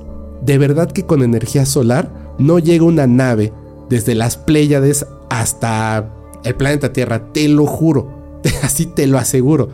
Hay otra fuente de energía que ya saben que está ahí. Entréguenla. Salvemos el planeta. Lo primero que tenemos que hacer es salvemos el planeta. Y en serio yo creo que nos podremos poner de acuerdo todas las naciones del mundo si esta información sale a la luz. Todas las naciones del mundo, todas las personas de ciencia. Sería impresionante. Imagínate la literatura de conocer otros mundos. No, bueno, nos están quitando demasiado. Por eso creo que es muy, muy, muy importante la divulgación. Creo que es el tema más importante hoy en día en el planeta Tierra. Eso es lo que yo opino. Así es, hermano. Pues ya para concluir, yo sé que me has dado, me has dejado con la cabeza que me explota, hermano, pero me gustaría preguntarte una última cosa. Dime. ¿Qué tanto crees que el libro de Caballo de Troya sea real? Te digo porque así como ayer, antier te comenté de, sobre Hijo de la Guerra y que cuando hablas ciertas cosas no se te permite, y si el libro está circulando y el autor está en, con normalidad, algo de cierto tiene este libro. Claro. ¿Qué tan cierto crees que sea Caballo de Troya de Benítez? Mira, es una respuesta un poquito complicada porque yo respeto y me encanta. Me encanta, eh, bueno, me encantan los libros de J J Benítez, en particular su forma de pensar y lo arriesgado que ha sido en muchísimos temas. Pero hay una cosa que yo no concuerdo, que es algo que, que he notado muchísimo. Los investigadores y divulgadores de los fenómenos del misterio del antiguo continente, sobre todo de España, están fuertemente arraigados a la creencia de la religión católica. Así Hasta es. Los videojuegos lo vemos. Muy fuerte. Digo, lo vimos en la conquista, ¿no? Claro. Este, lo sufrimos en la conquista. Entonces, están muy apegados a eso. Eh, por ejemplo, se habla muchísimo de las... Este, híjole, de, de las vírgenes que se presentan en diferentes lugares. Y aquí en América como que... Sí, pero más allá de la Virgen María como que nos vale pepino, ¿no? Porque sí tenemos esa influencia, pero no estamos tan apegados. Y el fenómeno eh, no humano y otros tipos de fenómenos están como que un poco alejados de eso. No, no creo que lamentablemente, creo que eh, pues es como funciona, ¿no? Pero ellos han tratado de incluirlo muy fuertemente. Y me parece, desde mi punto de vista, que J J Benítez no está mintiendo cuando dice que es real lo que le dijeron a través de las cartas. Lo que quiero decir es lo siguiente: me parece que J J Benítez era un foco rojo para estas personas de poder y lo confundieron, ¿me entiendes? Y entonces se volvió un divulgador de una información que tiene tintes de verdad, la tecnología expuesta, eh, las cámaras de gas, por ejemplo, las cámaras, literalmente cámaras de video y fotografía, eso me refiero, que en lugar de lentes de vidrio son de gas, eh, y otra, otro tipo de cosas, ¿no? Los viajes en el tiempo. Creo que todo eso es real, pero toda la historia que se montaron sobre Jesucristo, me parece que le mintieron. Me parece que le mintieron porque con esa mentira, siendo que es de España, del viejo continente, y que tienen tan arraigado ese conocimiento del catolicismo, por ahí lo pescaron y se la creyó. Eso es lo que yo creo, porque los leo y los releo y digo, solo eso no me cuadra, solo eso no me cuadra. O sea, de verdad es que digo, mmm, puedo creer cosas súper exageradas, pero no me cuadra la humanización del personaje, no me cuadra eh, la forma divina de verlo en aquella época. Hay muchas cosas que mm, simplemente no, o sea, yo pienso que no es así. Repito, creo que le está diciendo la verdad, pero creo que le mintieron. Eso es lo que yo creo. ¿Fue usado como un chivo expiatorio? Muchas veces pasa. De hecho lo comenta, por ejemplo, Bob Lazar. Cuando le dan los documentos a leer, se da cuenta que de repente dice, estos extraterrestres de la nave que tú vas a estudiar eh, provienen de tal lugar, ¿no? Creo que había dicho que venían de... Este... No mejor, pero de, de tal estrella. Y ya, y le preguntan en una entrevista, ¿y no sentiste como... O sea, esta es la confirmación de vida extraterrestre? Y dice, no, lo que pasa es que la información que te dan generalmente en estos eh, estudios que te contratan de Top Secret, te ponen información absolutamente falsa. O sea, cosas eh, totalmente ridículas. ¿Para qué? Verdad dentro de mentira. Exactamente, exactamente. Porque si en algún momento tú hablas de la información que viste, a la que tuviste acceso, etcétera, saben perfectamente quién fue. Porque van a estar contando una historia. Ah, ok, dijo que viene de, este, wow. de esta estrella. fue Bob Lazar. Contrainformación. Claro. Contrainteligencia. Es súper inteligente. O sea, es una forma súper sencilla de controlar la información y cómo se te escapa. Exactamente. Esto es un método de contrainteligencia que se... A mí me, me mandaron un curso de, de este tipo. Y esto se le llama contrainteligencia, para saber si hay una fuente que está divulgando información de alguna base militar mm. llenas de mentiras a todas las personas que están trabajando a tu alrededor. Mentiras que son verdad hasta un cierto punto, pero llena de mentira. Yo le puedo decir a... Te puedo decir a ti, carnal, ¿sabes qué? Eh, van a venir a atacarnos el martes. Y a él le digo el miércoles. A cada quien le digo un día diferente.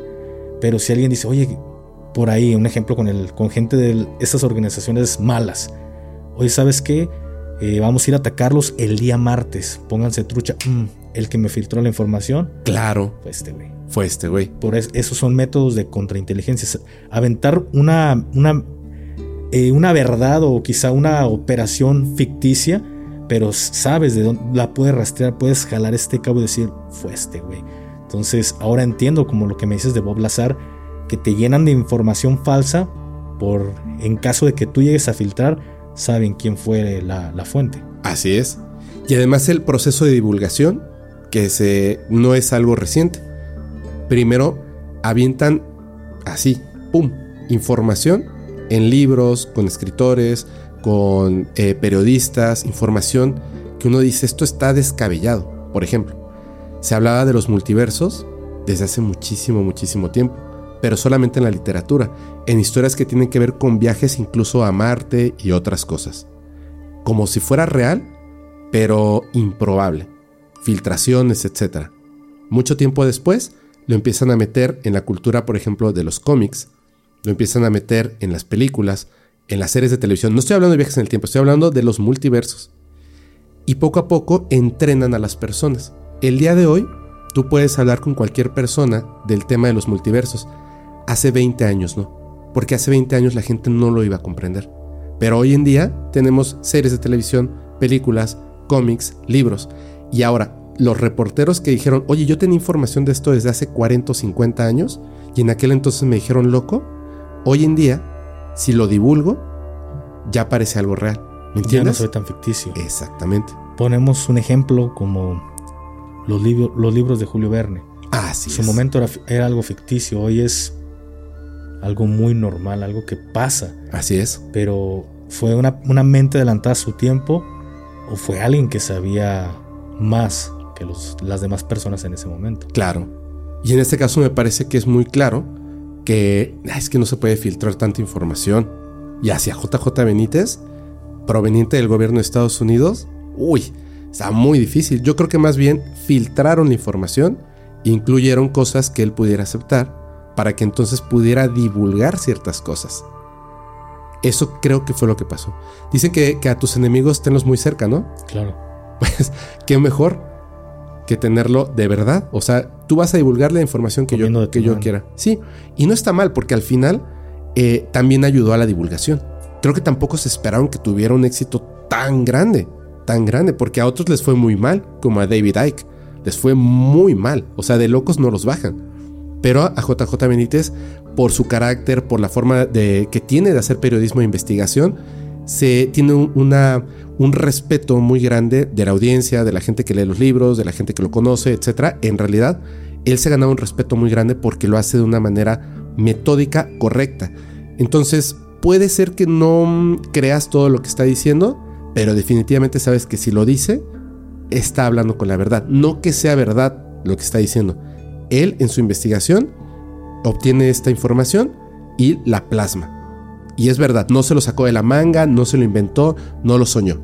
Si te dice que tiene una carta de un militar de Estados Unidos, tiene una carta de un militar de Estados Unidos. Ahora, que lo que diga la carta sea real, esa es otra cosa. Algo que no podemos refutar, ¿no? Exactamente. Hermano, muchísimas gracias. La verdad me la pasé... Yo puedo durar horas aquí platicando. No, hombre, muchas gracias. La verdad me la pasé súper chingón. En, en tu podcast también fue lo mismo y sé que el día de mañana... va a ser otro tiempo que me la voy a pasar extraordinario, carnal. ¿Algo que quieras decirle a todo el público que nos está viendo en este momento? Sí, primero que nada te quiero agradecer muchísimo, de verdad muchísimo, eh, pues por haber participado conmigo, por invitarme aquí contigo.